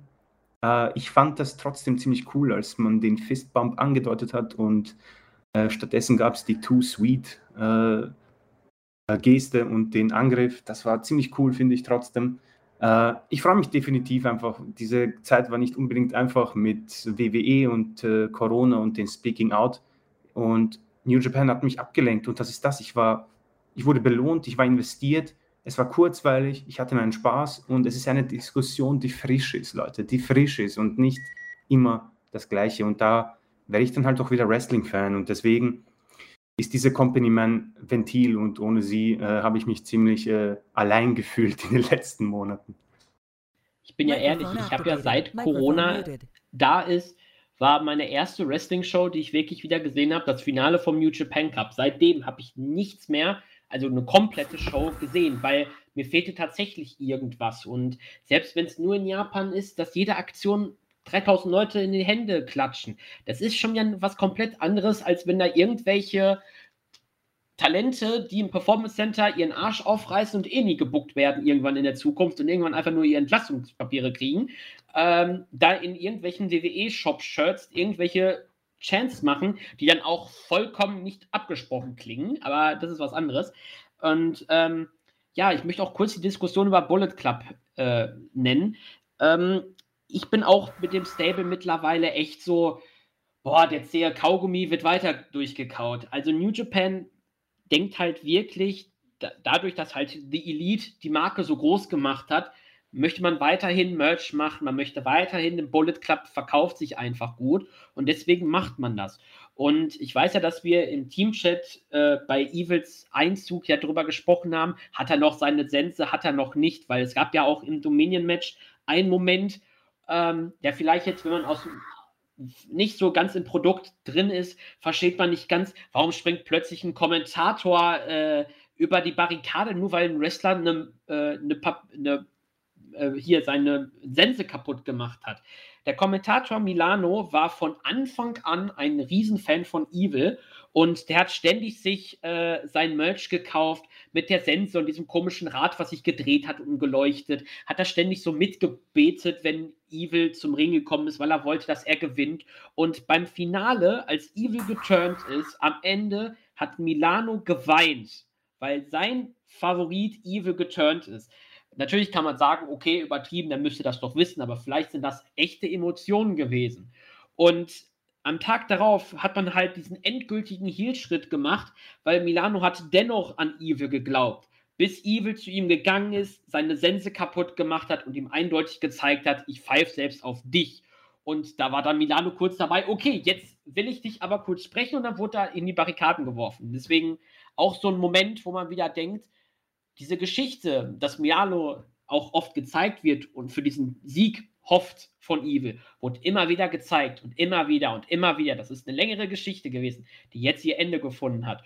Und der jetzige Bullet Club, ich glaube, wenn dann irgendwann die Reiseverbannungen von Japan, die ja sehr streng sind, da kommt ja überhaupt gar keiner rein, irgendwann locker werden, dann wird es interessant sein, weil es gibt Geschichten mit Evil, vor allem mit Jay White und mit Gorillas of Destiny, weil Evil Sanada gegen GOD gab es gefühlt 50 Mal innerhalb von 2 Monaten und wie die dann zusammenarbeiten wollen, das ist dann wieder eine sehr interessante Geschichte.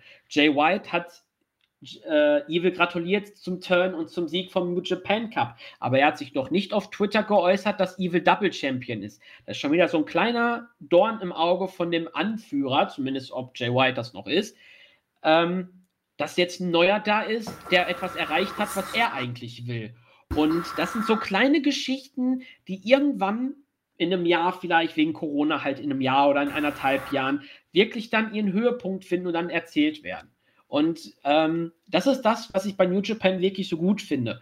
Da wird, okay, bis auf die Ausnahme, dass Ishii immer noch kein Titelmatch gekriegt hat von Okada, trotz Sieg im G1, Geschichten wirklich, die Sinn haben und auch Hintergrund, dass da jetzt nicht unbedingt passiert, ich gewinne oder ich habe das Titelmatch, weil ich einfach jetzt die Nummer 1 bin, sondern ich habe ihn geschlagen, ich habe ihn in einem Tag-Team-Match geschlagen, also will ich das Titelmatch haben. Sowas ist bei New Japan, was mich wirklich sehr freut. Also Claudio, du hast ja angesprochen mit echten Emotionen und ich glaube, das fasst es auch sehr gut zusammen.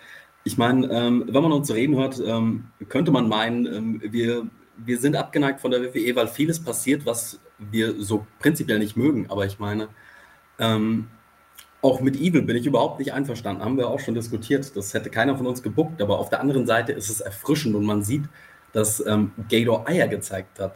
Und das ist eben so das Schöne. Ich meine natürlich, über das Ergebnis bin ich als Wrestling-Fan an sich unglücklich, aber trotzdem macht es Spaß, darüber zu diskutieren. Und wenn man sich jetzt mal überlegt, vielleicht ist Gator sogar weiter als wir Unwissenden hier und vielleicht ist ihm damit Evil aufzunehmen, jetzt als Leader oder auch nicht, einfach der Einstieg darin, den Bullet Club zu implodieren lassen.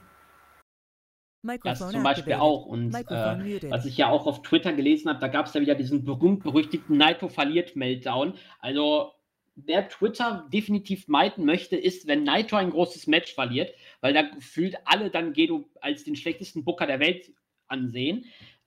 Viele haben nicht ganz verstanden, warum jetzt Hiromu gegen Evil. Und ich habe vielleicht heute nochmal die Geschichte gelesen, warum das so besonders ist oder warum Hiromu so ausgerastet ist im Ring, als Evil, als Double Champion ihn einfach aus dem Ring, aus der Stage angeguckt hat und er diesen emotionalen Zusammenbruch hatte und die ganze Zeit Evil gerufen hat, Evil, und im Backstage-Bereich gesagt hat, jetzt kommt die Hiromu-Chan-World. Denn Evil hat seine Haare rot gefärbt, als Hiromu verletzt war. Evil hat ständig die Jacke von Hiromu getragen in seiner Verletzungspause. Die beiden waren wohl richtig eng befreundet. Und deswegen ist dieser emotionale Schmerz, der diesen Main-Event nächste Woche so begleitet, ist halt deswegen genau jetzt der Moment, den zu bringen und nicht irgendwie zu sagen, so, Hiromu muss erst seinen Titel verlieren vom Junior Weight und dann aufsteigen in die höhere Gewichtsklasse, sondern wir machen es jetzt. Und da haben ja auch welche kritisiert, oh, warum Hiromu kein Titelmatch hat. Wenn man jetzt sich mal das Roster anguckt, 5 Leute sind Kandidaten als Junior gegen Hiromu. Ein Show hatte eben ein Titelmatch. Ein El Desperado hat andere Pläne. Kanemaru hatten wir auch schon. Taichi Ishimori hatten wir auch schon. Ein Yado, bei diesem Eingriff nach draußen, als er eingegriffen hat bei Dominion, hat man es vielleicht gesehen.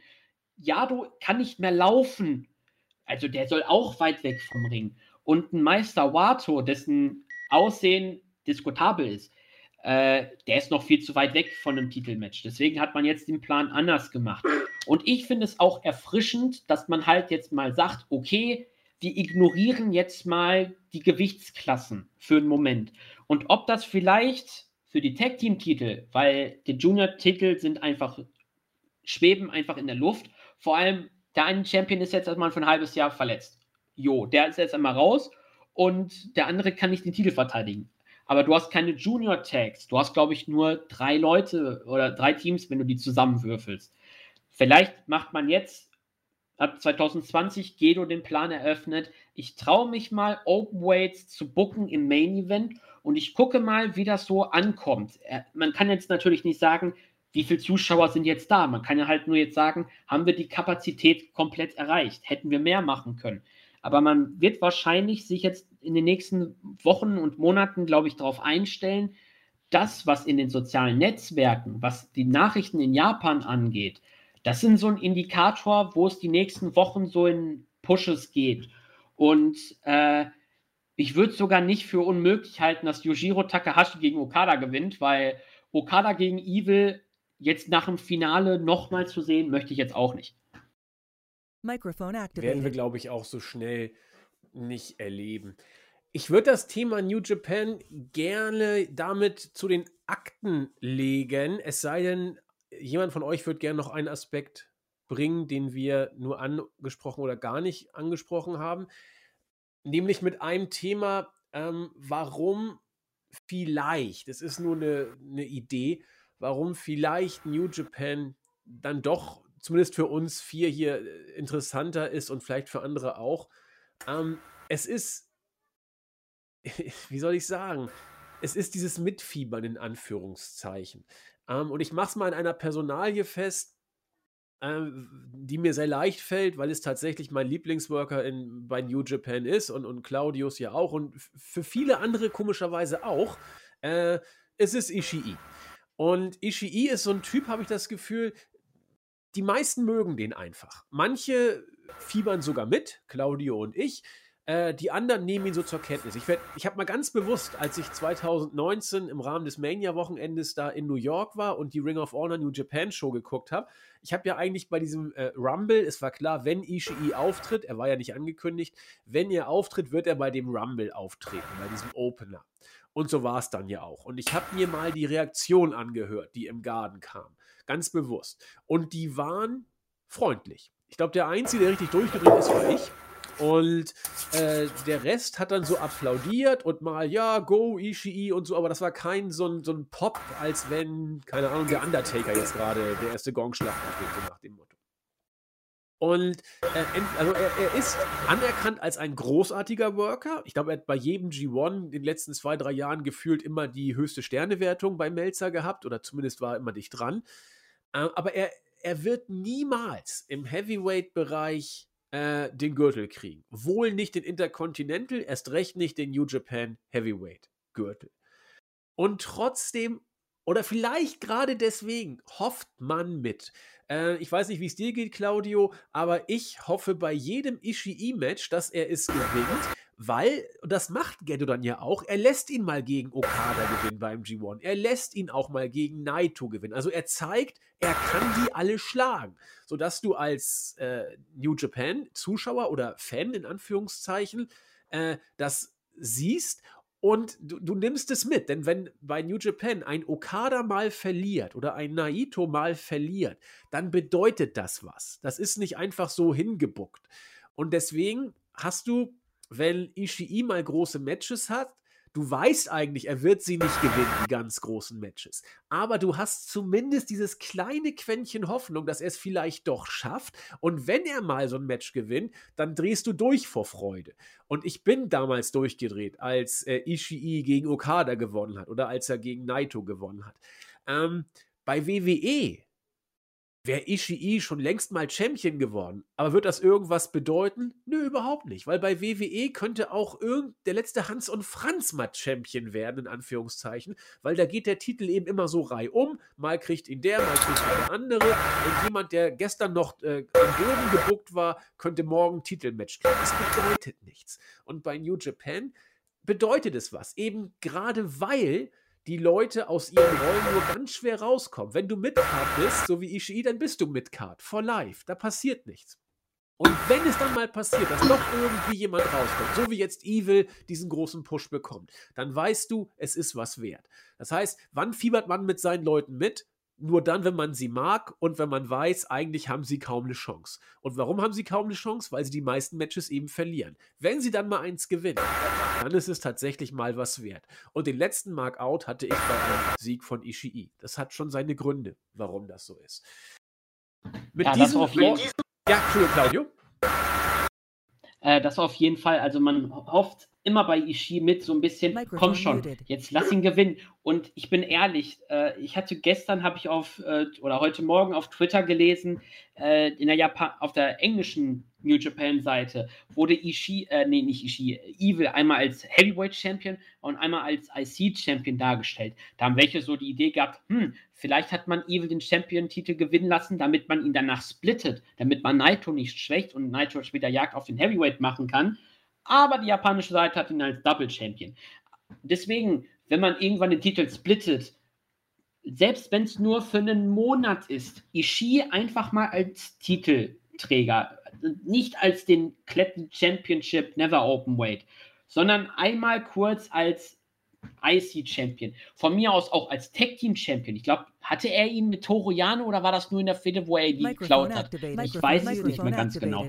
Aber Andy hat schon gesagt, man fiebert mit, weil man hat irgendeine emotionale Verbindung zu diesem Charakter. Und bei WWE ist es irgendwie so, dass man diese emotionalen Connections, die man halt wichtig hat oder die wichtig sind, damit es halt diese großen emotionalen Payoffs gibt.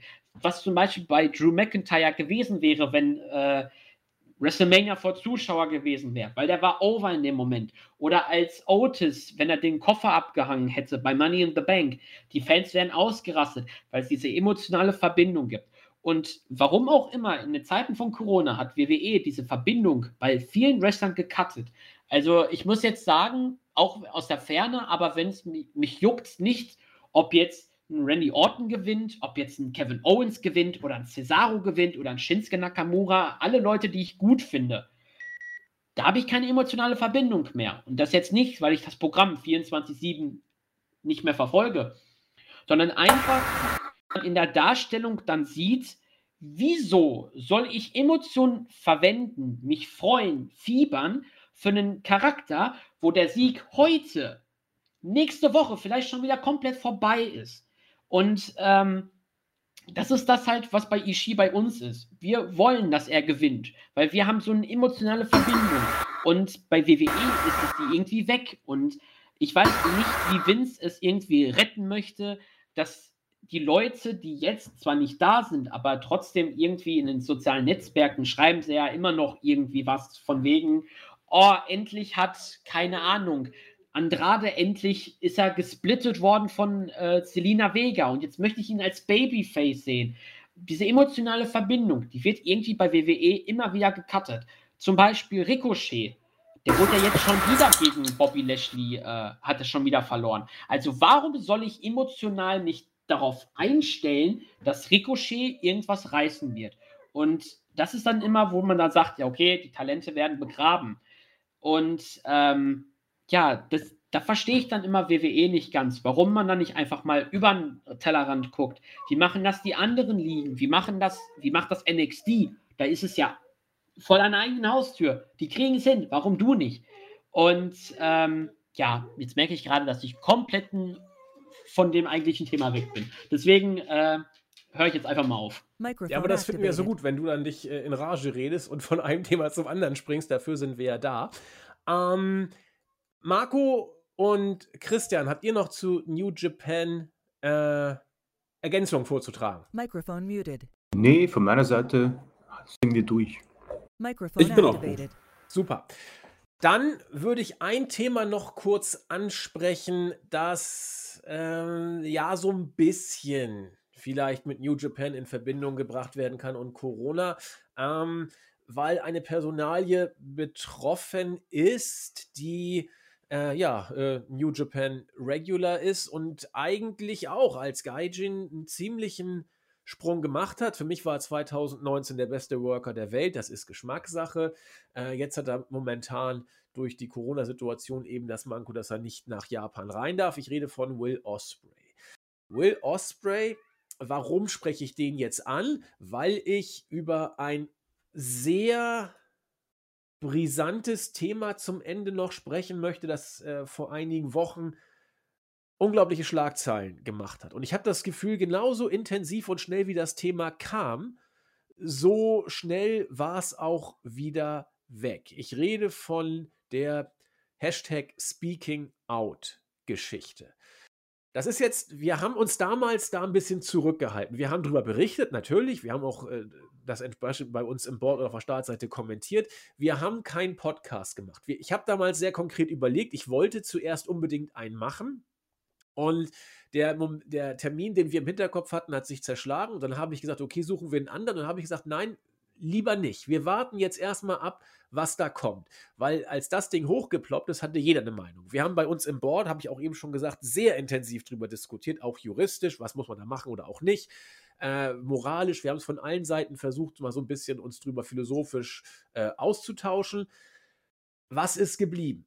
#Speaking Out war zu Anfang Thema dahingehend, dass hier die Schattenseiten des Business, sexueller Missbrauch, Ausnutzung von Machtpositionen bis hin zu Vergewaltigung, Erniedrigung, sexueller Art und anderer Art, auch andere Arten von Gewalt, also da war wirklich alles der Bodensatz, meistens gegen Frauen, auch aber gegen junge Worker, die entsprechend noch nicht lange im Business waren. Das kam durch diese Speaking-Out-Geschichte alles ans Licht. Man hat darüber philosophiert. Extrem wichtig, so haben wir es alle auch gesehen, dass dieses Thema angesprochen wurde. Wir alle haben MeToo ja noch in den Ohren. Und man war gespannt, wie es dann da weitergeht. Und dann kam, fand ich, das ist meine Sichtweise und ich will da jetzt auch nicht irgendwie Leute da jetzt schon Prime oder so ein bisschen beeinflussen, in Anführungszeichen. Aber ich habe das Gefühl, dass die Debatte dann irgendwie in die falsche Richtung ging, weil dann kamen solche Sachen wie, ja, Wrestler X ist übrigens auch doof, denn er hat mit mir Sex gehabt, wo er eine Freundin hatte. Wo ich sage, was soll der Scheiß? Will kein Mensch hier wissen. Sprich, dann kamen die ganzen Trittbrettfahrer, die auch mal wichtig sein wollten und coole Sachen sagen wollten. Und der hat gesagt, ich sehe nicht gut aus. Ich so, what the fuck? Was, interessiert doch keinen, was der gesagt hat, ob du gut aussiehst oder nicht. Wir reden hier über sexuellen Missbrauch, über echte Probleme und nicht über irgendwie Talkshow-Trash, so nach dem Motto. Aber irgendwie ging die Debatte, so wie ich sie verfolgt habe, immer mehr in die Richtung, sodass das Hauptproblem eigentlich für mich so ein bisschen aus dem Fokus geraten ist und das Ganze sich mehr oder weniger totgelaufen hat. Ich weiß jetzt nicht, wie die juristische Aufarbeitung ist, was da mit sexuellem Missbrauch wirklich ist. Ich weiß es, Jack Gallagher hat seine Papiere gekriegt, andere haben ihre Papiere auch bekommen. Joey Ryan hat keine gute Figur gemacht bei der Geschichte. Schuldig wurde zum Beispiel auch ein Matt Riddle, der nach allem, was man jetzt gehört hat, seinen Anwalt eingeschaltet hat und zumindest im Moment, ich will nicht sagen, es kristallisiert sich heraus, aber es steht die Behauptung, dass Matt Riddle sagt, das Mädel hat irgendwie nicht alle Tassen am Schrank, die hat mich die hat mich gestalkt und wir wollen noch mal gucken, was hier wirklich Phase ist. Natürlich kommen dann auch solche Beschuldigungen. Wie komme ich auf Will Ospreay? Will Ospreay war auch in dieser Geschichte mehr oder weniger stark belastet, noch intensiver der gute Villain, hier Marty Scurll, der ja da durchaus im Bereich der Minderjährigkeit und so weiter angeprangert wurde. Aber Will Ospreay wurde auch in diesem Zusammenhang gebracht und von ihm haben wir gar nichts gehört, bis vor kurzem. Da hat er sich dann zu Wort gemeldet und gesagt, es war alles nicht so witzig und das Wort Selbstmord und so fiel dann auch. Deswegen habe ich Will Ospreay in diesem Zusammenhang genannt. Man kann nur vergessen, wenn man dieses Thema aufbringt. Es sind so viele Namen genannt worden, so viele Anschuldigungen, was berechtigt war und was nicht, man weiß es nicht. Ich möchte nur mal hier diskutieren, wo jetzt ein paar Wochen ins Land gegangen sind. Und ich habe das Gefühl, kaum einer spricht mehr drüber. Wie kommt das? Nehme ich es nur falsch wahr? Ist die Debatte irgendwie in eine falsche Richtung gegangen? Ist es genau richtig gewesen, wie es passiert ist? Das würde ich hier gerne mal jetzt mit einem Abstand von ein paar Wochen diskutieren. Und ich gebe einfach mal zuerst an Christian, weil der hat sich bei New Japan ja so ein bisschen zurückgehalten. Christian, wie hast du diese Diskussion, als sie heiß war, wahrgenommen und wie siehst du sie jetzt nach ein paar Wochen? Mikrofon muted. Ja, also ich habe es schon mal angesprochen, kurz vorhin. Es ist ein sehr schwieriges Jahr fürs Wrestling. Das hat mehrere Bereiche spielen da eine Rolle. Corona, wie schon angesprochen, natürlich auch Dark Side of the Ring hat vieles beleuchtet und nicht zuletzt jetzt Speaking Out. Ich bin jemand, der natürlich sehr hofft, dass solche Geschichten ans Licht kommen und auch gelöst werden. Aber ich befürchte, dass das ein utopischer Gedanke ist, weil wir einfach, die du schon gesagt hast, auch sehr schnell vergessen. Ja? Ich habe das auch schon nicht mehr so kräftig in meiner Timeline gesehen, wie das explodiert ist. Ich zugegeben, ich hatte schon ich habe mir schon gedacht, dass das große Wellen schlagen wird und da kamen ja auch schon die ersten Entlassungen, aber es kam so, wie ich es mir gedacht habe. Ich glaube, dass bei großen Namen dann auch Schluss ist und das ist der Punkt, glaube ich. Ich glaube, es ist kein Geheimnis, dass zum Beispiel ein Randy Orton auch ein Mann ist, der vielleicht jetzt nicht in sexuelle Vergewaltigung drin ist, aber ich glaube, die Gerüchte sind, glaube ich, jedem klar, dass er anstatt Händeschütteln ein anderes Glied benutzt, um junge Worker zu begrüßen. Er auch ein Mann natürlich mit einer sehr interessanten Vergangenheit und ich glaube, dass er wohl sein gutes Aussehen nicht nur einmal benutzt hat für irgendwelche Geschichten, aber das ist eben das. Man muss unterscheiden, wo es wichtig ist, Strafen zu verhängen. Joey Ryan, glaube ich, ist jemand, der hat wohl seine Karriere, kann er wohl hinwerfen. Da sind die Beweise und das ist das nächste Stichwort, da sind sie wahrscheinlich groß genug. Bei den anderen ist eben die Geschichte, wo sind die Beweise? Gibt es Beweise und wo sind die Trittbrettfahrer, wie schon von dir angesprochen? Also unfassbar viele Aspekte, die man in nicht nur einem Podcast, glaube ich, unterbringen könnte. Es ist halt auch so klar, wenn man jetzt lange Zeit bei WWE unterwegs ist, man erinnert sich an die Zeiten von Bra and Panties Matches und was weiß ich, Beachvolleyball Matches und Wasserpistolen Matches, was weiß ich was. Das Extreme Exposé damals mit Kelly. Ich glaube, dass es Backstage nicht anders daherging. Das ist ein Männer-Business in Anführungszeichen und nicht wenige Wrestler haben in ihren Shoot-Interviews von diesen Ring-Rats geredet. Also Frauen, die quasi Wrestling-Events nur deswegen besuchen, um einen Star ins Bett zu bekommen. Und ich möchte gar nicht wissen, was da auch passiert ist. Also ich glaube, dass viele junge Mädels da sich dann vieles vorstellen und dann landet man im Hotelzimmer und Geschichten passieren, worüber man nicht reden darf, weil ein Name einfach größer ist als die menschliche Würde. Und spätestens seit #MeToo, ist einfach das Problem, dass viele es nutzen, um sich eventuell an Ex-Freunden und Betrügern zu rächen. Natürlich ist eine schlimme Sache, aber misch dich da nicht ein. Wenn deine Beziehung nicht gut läuft und sich dein Mann oder deine Frau jemand anderen nächtlich liebt, dann, mein Gott, tut's mir leid, aber dann war das keine Beziehung. Wir reden hier von ganz, ganz schlimmen Accusations, die bestraft werden müssen, und ich befürchte, dass nicht annähernd alle die gerechte Strafe bekommen werden, weil einfach der Name über der Moral steht. Und da komme ich dann wieder zurück zu diesen utopischen Gedanken. Wir haben ja schon einen Podcast gemacht, die Schattenseiten und das Mobbing und wie viele Opfer es gebracht hat. Und was halt hart ist, zum Beispiel, ich bin ein großer Osprey-Fan, und ihn in dieser Liste zu sehen, auch wenn er quasi in Anführungszeichen nur jemanden gedeckt haben soll, tut natürlich weh. Und auch viele NXT UK-Stars, dadurch, dass ich das Produkt etwas mehr verfolge, war das hart, ja. Und am Ende ist man ja ein Wrestling-Fan, und wenn dir das dann irgendwie so geraubt wird durch diese Schattenseiten, ist es sehr hart. Aber am glücklichsten wäre natürlich jeder, da diese gerechte Strafe bekommt und wir in einer fairen Welt für beide Geschlechter leben könnten. Das wäre wunderbar.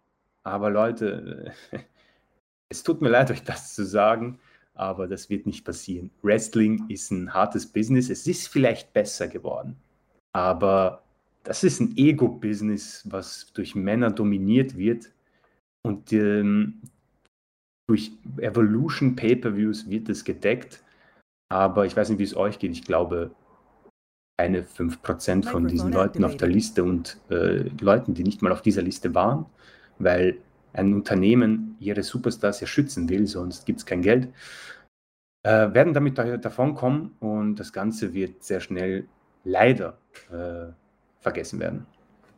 Ja, ist es ja eigentlich ein Stück weit schon im Bereich oder im Reich der Vergessenheit angekommen. WWE hat die obligatorischen Leute entlassen, das Bauernopfer ist dann gemacht. Eine Aufarbeitung weiß ich nicht, inwiefern die stattfinden wird. Da, wo entsprechende Anschuldigungen sind, muss eigentlich ermittelt werden. Das werden wir im Detail nicht mitbekommen. Irgendwann wird man vielleicht Ergebnisse der Ermittlung dann mitgeteilt bekommen über die Medien. Aber ich meine, dass das so große Wellen vielleicht im Wrestling nicht schlagen wird, sieht man ja schon daran, wie MeToo eingeschlagen hat. Und wie schnell Speaking Out wieder verpufft ist. Auch gerade deswegen, glaube ich, weil dann nachher so Talkshow-Gesülze kam. Da hat ja nachher jeder Depp irgendwie geschrieben, ja, der ist fremdgegangen und bla bla. Also Sachen, die wirklich völlig neben der Spur waren. Deswegen befürchte ich auch, Christian, das, was du gesagt hast, ist vielleicht gar nicht so weit ab vom Schuss.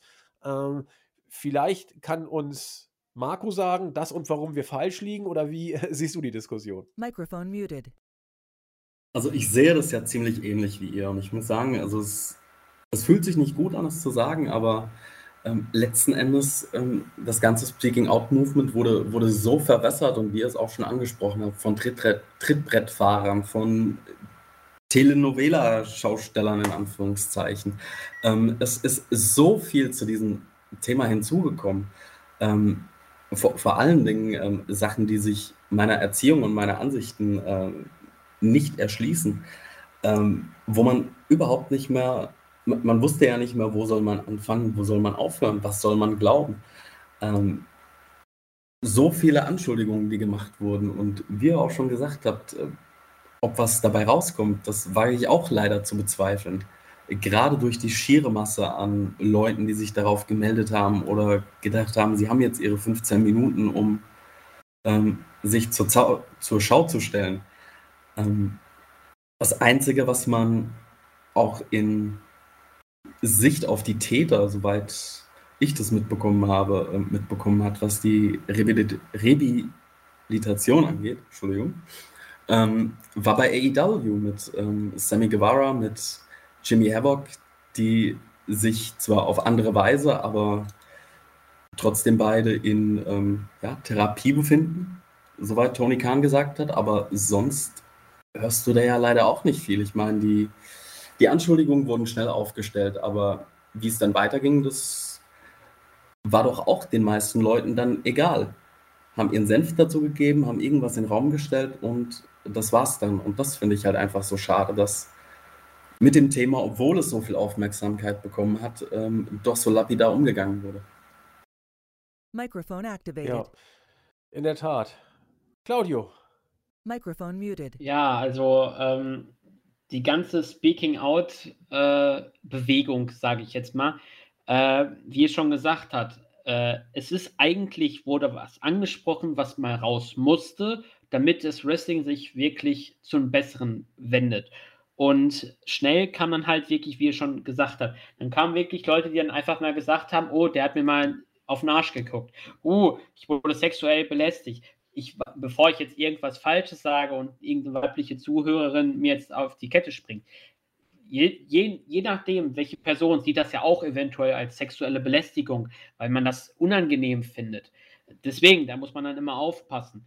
Aber dennoch wurden die Geschichten, wo wirklich dann Leute missbraucht wurden, vergewaltigt, bedroht worden sind, wenn die das Maul aufmachen, kriegen sie Schläge oder sie werden nie wieder gebuckt oder um nochmal auf Will Ospreay hinzusprechen. Der hat ja mit seiner Freundin Bea Priestley, haben die ja zusammen eine Wrestlerin quasi auf die schwarze Liste geschickt. Und das, obwohl die beiden mit, wie heißt er denn nochmal, Ryan Smiley befreundet war, der ja auch sexuelle Belästigung gemacht hat, was ja auch erst später bekannt gegeben hat. Die haben dennoch jemanden gedeckt und andere Leute weggeschoben. Und dass er jetzt quasi gesagt hat, Selbstmord ist kurz in meinem Weg gewesen. Ich weiß jetzt nicht, ob das jetzt wirklich die Nachwehen von diesem Moment waren oder ob jetzt ihn irgendwie Corona sozusagen so weit nach hinten geworfen hat, weil er jetzt New Japan wieder gesehen hat und er weiß, ich will da jetzt auch hin, kann aber nicht, dass er solche Gedanken hat. Da will ich auch nie so groß mich hineinversetzen, weil seit der Sache mit Hana Kimura, wo es ja auch, sage ich jetzt mal, relativ schnell leider ruhig geworden ist, sind solche Geschichten, die dürfen eigentlich nie ruhig bleiben. Da muss es muss immer wieder erwähnt werden, weil solche Sachen dürfen einfach nicht totgeschwiegen werden. Das war jetzt ein böses Wort zu Hana Kimura, aber ich glaube, man weiß, worauf ich hinaus möchte. Auch zum Beispiel Hana Kimura, die Sache, die hat mich mega getroffen. Jetzt nicht, weil ich extrem Stardom verfolgt habe, das habe ich jetzt nicht, oder aber Hana Kimura war in einem Alter, da soll niemand gemobbt werden, ob es über die Medien ist oder privat oder was auch immer. Man soll das nicht machen, weil irgendwann frage ich mich doch, wie wurden diese Leute erzogen, um andere Leute fertig zu machen? Da frage ich mich wirklich, bei solchen Leuten, haben die wirklich so ein Selbstbewusstsein oder so eine Ansicht von sich selber, ich muss mich besser fühlen, weil ich nach unten gedrückt werde von der Gesellschaft, dass ich dann andere runtertreten muss. Und viele vergessen, dass Worte mehr wehtun als irgendwelche Aktionen. Weil wenn ich jetzt immer wieder jemandem sage, geh sterben, dann tust du der Welt einen Gefallen mit, ist auf lange Sicht, würde ich sagen, schlimmer, als wenn jetzt diese Person, die er gemobbt hat, jetzt schlagen würde. Was jetzt zwar auch jetzt nicht sein soll, wie ich mache jetzt, schlagen ist jetzt schlechter als Worte, aber dieses Thema ist dann so eine Sache, egal was man sagt, da muss man immer aufpassen, weil jeder versteht es anders. Aber Worte sind halt teilweise gefährlich und Leute unterschätzen das.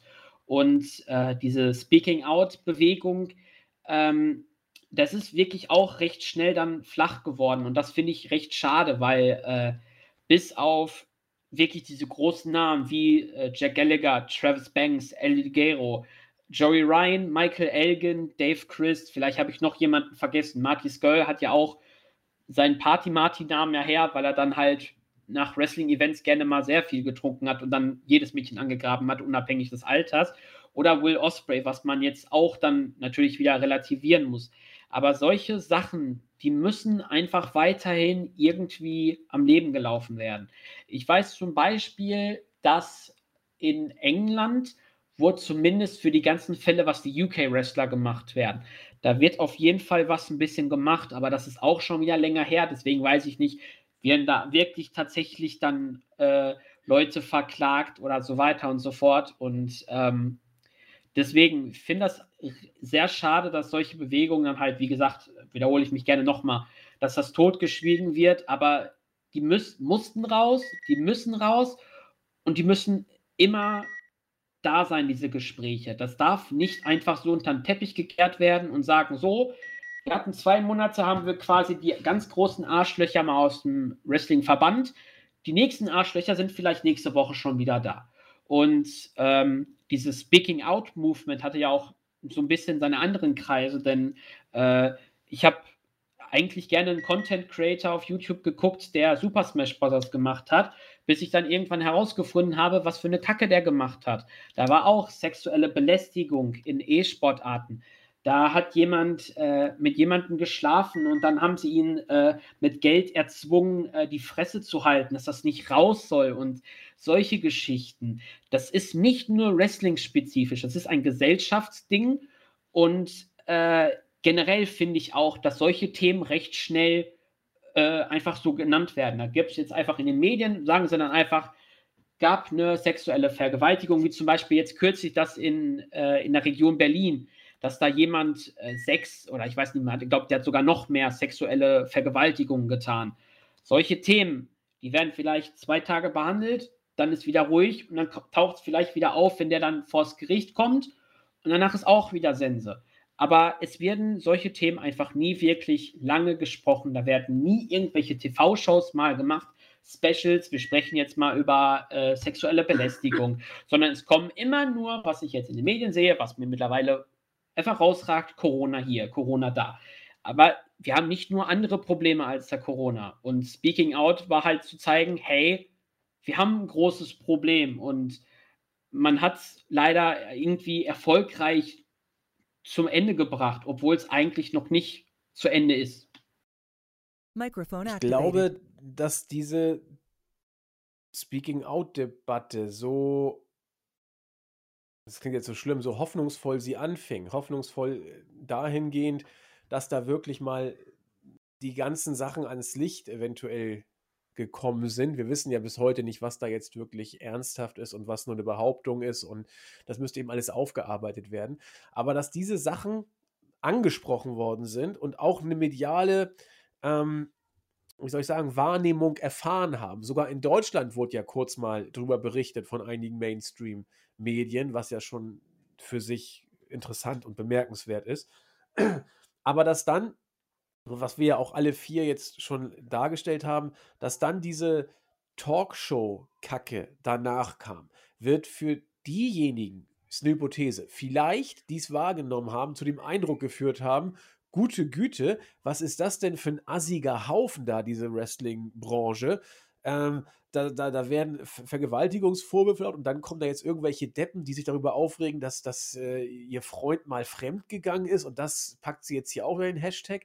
Na gut, da hat ja offensichtlich eine dusselige Branche sein Klientel und da darf man sich auch nicht wundern, wenn in so einem Sündenfuhl, so nach dem Motto, da auch entsprechend solche Sachen passieren. Sollen die Mädels, die dumm genug sind, da hinzugehen, haben sie doch selber Schuld, so nach dem Motto. Und das ist eigentlich genau der falsche Eindruck, der jetzt sozusagen vielleicht bei einigen im Hinterkopf ist. Denn das, was da wirklich Schlimmes passiert, wird dadurch in ein falsches Licht gerückt, beziehungsweise relativiert oder ganz unter den Tisch gekehrt, so nach dem Motto, die haben ja eh alle selber Schuld. Und das ist das, was mich so ein bisschen traurig macht, weil die Diskussion in diese, ja, unsägliche Richtung gegangen ist, was in der Filmbranche zum totalen Aufschrei geführt hat und auch dazu, dass die führenden Köpfe ja alle jetzt, sag ich mal, entmachtet worden sind, also von Harvey Weinstein wirst du nicht mehr viel hören, außer dass er im Knast mal was von sich gibt. Ich meine, über bestimmte Chefs von großen Ligen gab es auch mal Vergewaltigungsvorwürfe so in der Limousine und so. Und da ist nichts passiert. Also da wird auch nichts passieren. Und ich habe das Gefühl, die Filmbranche versucht, sich davon zu befreien. Und die Wrestlingbranche, so salopp das und widerlich das jetzt klingt, da hat das Publikum das Gefühl, das gehört da eben mit dazu. So, und das ist ein ganz, ganz schlimmer Eindruck, der sich da vielleicht in der Mainstream-Wahrnehmung festsetzt. Aber wenn ich diese Debatte jetzt verfolge, ich habe so ein bisschen das Gefühl, dass es vielleicht so ist. Es ist ganz schlimm, aber so hoffnungsvoll diese Debatte gestartet ist, so tragisch scheint sie jetzt vielleicht ja zu enden. Ich weiß es nicht. Also ich weiß nicht, was sonst noch passieren muss, aber wenn bei Vergewaltigungsvorwürfen dann solche verwässernden Aktionen teilweise kommen, dann ist das natürlich schade, weil die Debatte auf was ganz anderes abgezielt ist oder hatte ursprünglich. Das war's von mir. Ich weiß, ich möchte noch jemand ergänzen oder andere Gedanken diesbezüglich ausführen. Ich wollte hier keinen Tod labern oder was auch immer. Christian, Marco, Claudio? Okay. Ja, also ich meine, es ist schwierig, einen positiven Schluss für diesen Podcast zu nennen. Es ist einfach eine Tatsache, dass wir selbst im Jahr 2020, ich meine, ist ja kein Geheimnis, wir sind zwar mehr connected durch Twitter und Co., dadurch merkt man halt aber noch mehr, dass wir uns zwar im 2020 befinden, kalendertechnisch, wir aber als Menschheit eigentlich keinen einzigen Schritt nach vor getan haben. Und das in vielerlei Hinsicht. Ich meine, das ist ein Thema, da könnte man viel weitergehen als Wrestling. Natürlich ist Wrestling so ein kleiner Pol in dieser Geschichte. Aber es ist ja auch mittlerweile auch diese Black Lives Matter Geschichte in den Medien. Und dies allein zeigt mir, dass wir als Menschheit versagt haben und es auch nicht besser wird. Und das tut mir auch leid, dass ich so negativ sein muss, aber ich bin jetzt nicht der Älteste, aber ich bin im fortgeschritteneren Alter, würde ich mal sagen, und habe mitbekommen, dass ich in diesem Zeitraum nicht viel getan hat. Ja? Und es sich auch nicht tun wird. Ich wünschte, es wäre anders, wird es aber nicht, ja. Und leider wird diese Geschichte hier wohl höchstens ein Dark Side of the Ring Thema werden, in einer Dokumentation in 10 Jahren, wenn es verwässert ist und die meisten davon gar keine Karriere mehr haben oder vielleicht sogar gar nicht mehr auf der Welt sind. Keine Ahnung, sprich auch so ein Jake the Snake, sage ich. Wie hieß denn der Kollege von Tamina Snuka, ne? Jimmy Superfly, ja. Für ihn gab es dann die Strafe, als er 112 Jahre alt war. Ja. Wie gesagt, diese Geschichten sind am Ende zu spät, beziehungsweise werden auch nie rechtzeitig beleuchtet, weil bei solchen Sachen auch A, Beweise fehlen und B, wenn die Beweise es gibt, es genug mächtigere Leute, Namen gibt, die die Moral unterdrücken und im Keller einsperren. Und so wird das auch bleiben. Es ist eine gute Geschichte. Vieles wurde aufgedeckt. Einige wurden bestraft. Immerhin, sage ich mal. Also das ist mal ein Fortschritt. Wie gesagt, Sammy Guevara wurde angesprochen, Havoc, Jack Gallagher, Ligero, wie gesagt. Natürlich haben die ihre Papiere bekommen. Ich persönlich glaube aber immer noch, dass bei WWE genug Leute unter Vertrag sind, die ihre Papiere nicht abholen mussten. Wir können mal gucken, was Ric Flair früher so gemacht hat. Ja. Aber wollen wir jetzt gar nicht alles so weiter aufdecken. Ich würde das Thema abschließen, es sei denn, Marco und Christian würden noch ergänzen, denn ich möchte mit etwas Positivem enden beim Podcast. Nee, das war's von mir. Okay, Marco, Claudio? Zeig uns die Positivität. Genau, bitte. Okay, positiv. Das Positive ist, am Wochenende findet Extreme Rules statt und wir ersparen euch den Ausblick auf diese Show. Das ist doch was Positives. Wir werden mal gucken, wer ein Auge verliert. Ich glaube, viel mehr muss man über diese Show auch nicht sagen. Ist jetzt wohl, nach dem, was man gehört hat, wohl ernst gemeint. Da soll irgendwie irgendwem ein Auge entfernt werden. Mal gucken, ob Seth Rollins oder Rey Mysterio nachher dann mit einem Auge durch die Gegend laufen. Ich freue mich also schon mal gar nicht drauf. Aber ja, ansonsten werden Bayley und Sasha Banks Titelmatches bestreiten. Asuka wird gegen Sasha Banks ran und Bayley in einem großartig schlechten Shining-Foto dargestellt gegen Nikki Cross. Ich glaube, Drew McIntyre, genau, gegen Dolph Ziggler, das Lückenfüller-Match. Also das ist so eine Show, wo man im Vorfall, ach ja, Bray Wyatt gegen Braun Strowman, da werden wir den nächsten cineastischen Leckerbissen kriegen. Wie gesagt, ich möchte hier gar nicht groß drauf eingehen. Ich denke, wir machen es uns lieber einfach und gucken, ob wir dann noch eine Review zu dem ganzen Spaß machen. Aber das Positive, eine ausführliche Preview auf das Ding, wollen wir euch nicht zumuten. Es sei denn, Christian, Marco oder Claudio sagen, nein, das geht nicht, wir wollen da ausführlich drüber sprechen. Ich höre kein Veto, deswegen machen wir das jetzt auch nicht. Und damit habe ich doch positive Worte gefunden, um den Podcast heute zu beenden. Wir haben es mal wieder 1 Stunde und 45 Minuten durchgehalten. Ich hoffe, ihr einigermaßen auch. Ich möchte nochmal ganz, ganz herzlichen Dank an Claudio, Christian und Marco aussprechen. Wir haben wirklich, die Jungs haben ohne Scheiß hier 2 Stunden mit mir versucht, irgendwie die Technik zum Laufen zu kriegen. Ich möchte auch herzlichen Dank an euch, die User aussprechen, die ihr das gehört habt. Denn wenn es heute mit der Technik nicht ganz so ideal war, liegt es daran, dass wir improvisieren mussten. Ja, mit vielen Worten des positiven Danks möchte ich den Podcast beenden und übergebe erstmal an Schlussworte, bevor ich zur klassischen Abmoderation mit der Abbegrüßung komme. Ich gebe erstmal an Christian. Ja, also ich muss sagen, für unsere netten Zuhörer habe ich die Zeit sehr gern verbracht und ich freue mich auch immer, mit euch über diverse Dinge des Wrestlings zu diskutieren und zu reden. Ist immer so ein schöner Aspekt meines Tages. Immerhin ist es ja etwas, was wir alle teilen, die Liebe zum Wrestling. Und auch wenn es hin und wieder mal etwas negativere Sachen gibt, am Ende bin ich dann doch sehr happy, eure Stimmen gehört zu haben. Was für schöne Worte. Marco! Ja, ich sehe das genauso und der WE Live Podcast ist ja so ein bisschen unser New Japan. Man freut sich, man wird belohnt, echte Emotionen und ja, mir hat es auch heute wieder sehr viel Spaß gemacht, mich mit euch auszutauschen und ich hoffe natürlich auch, dass unseren Zuhörern, obwohl wir heute nicht nur positive Worte und auch ein paar andere Themen angesprochen haben, dass es unseren Zuschauern genauso ging, beziehungsweise unseren Zuhörern und auch ihr da draußen einen schönen Abend mit uns hatte. Und dabei waren wir heute nicht mal live. Claudio! Ja, toll. Nach diesen beiden tollen Aussagen von meinen Kollegen bin ich jetzt dran, der natürlich mir vollkommen planlos ist. Vielen Dank fürs Zuhören. Ich hoffe, die Leiden sind nicht so schlimm. Ich hoffe es. Die waren die 2 Stunden vorher da.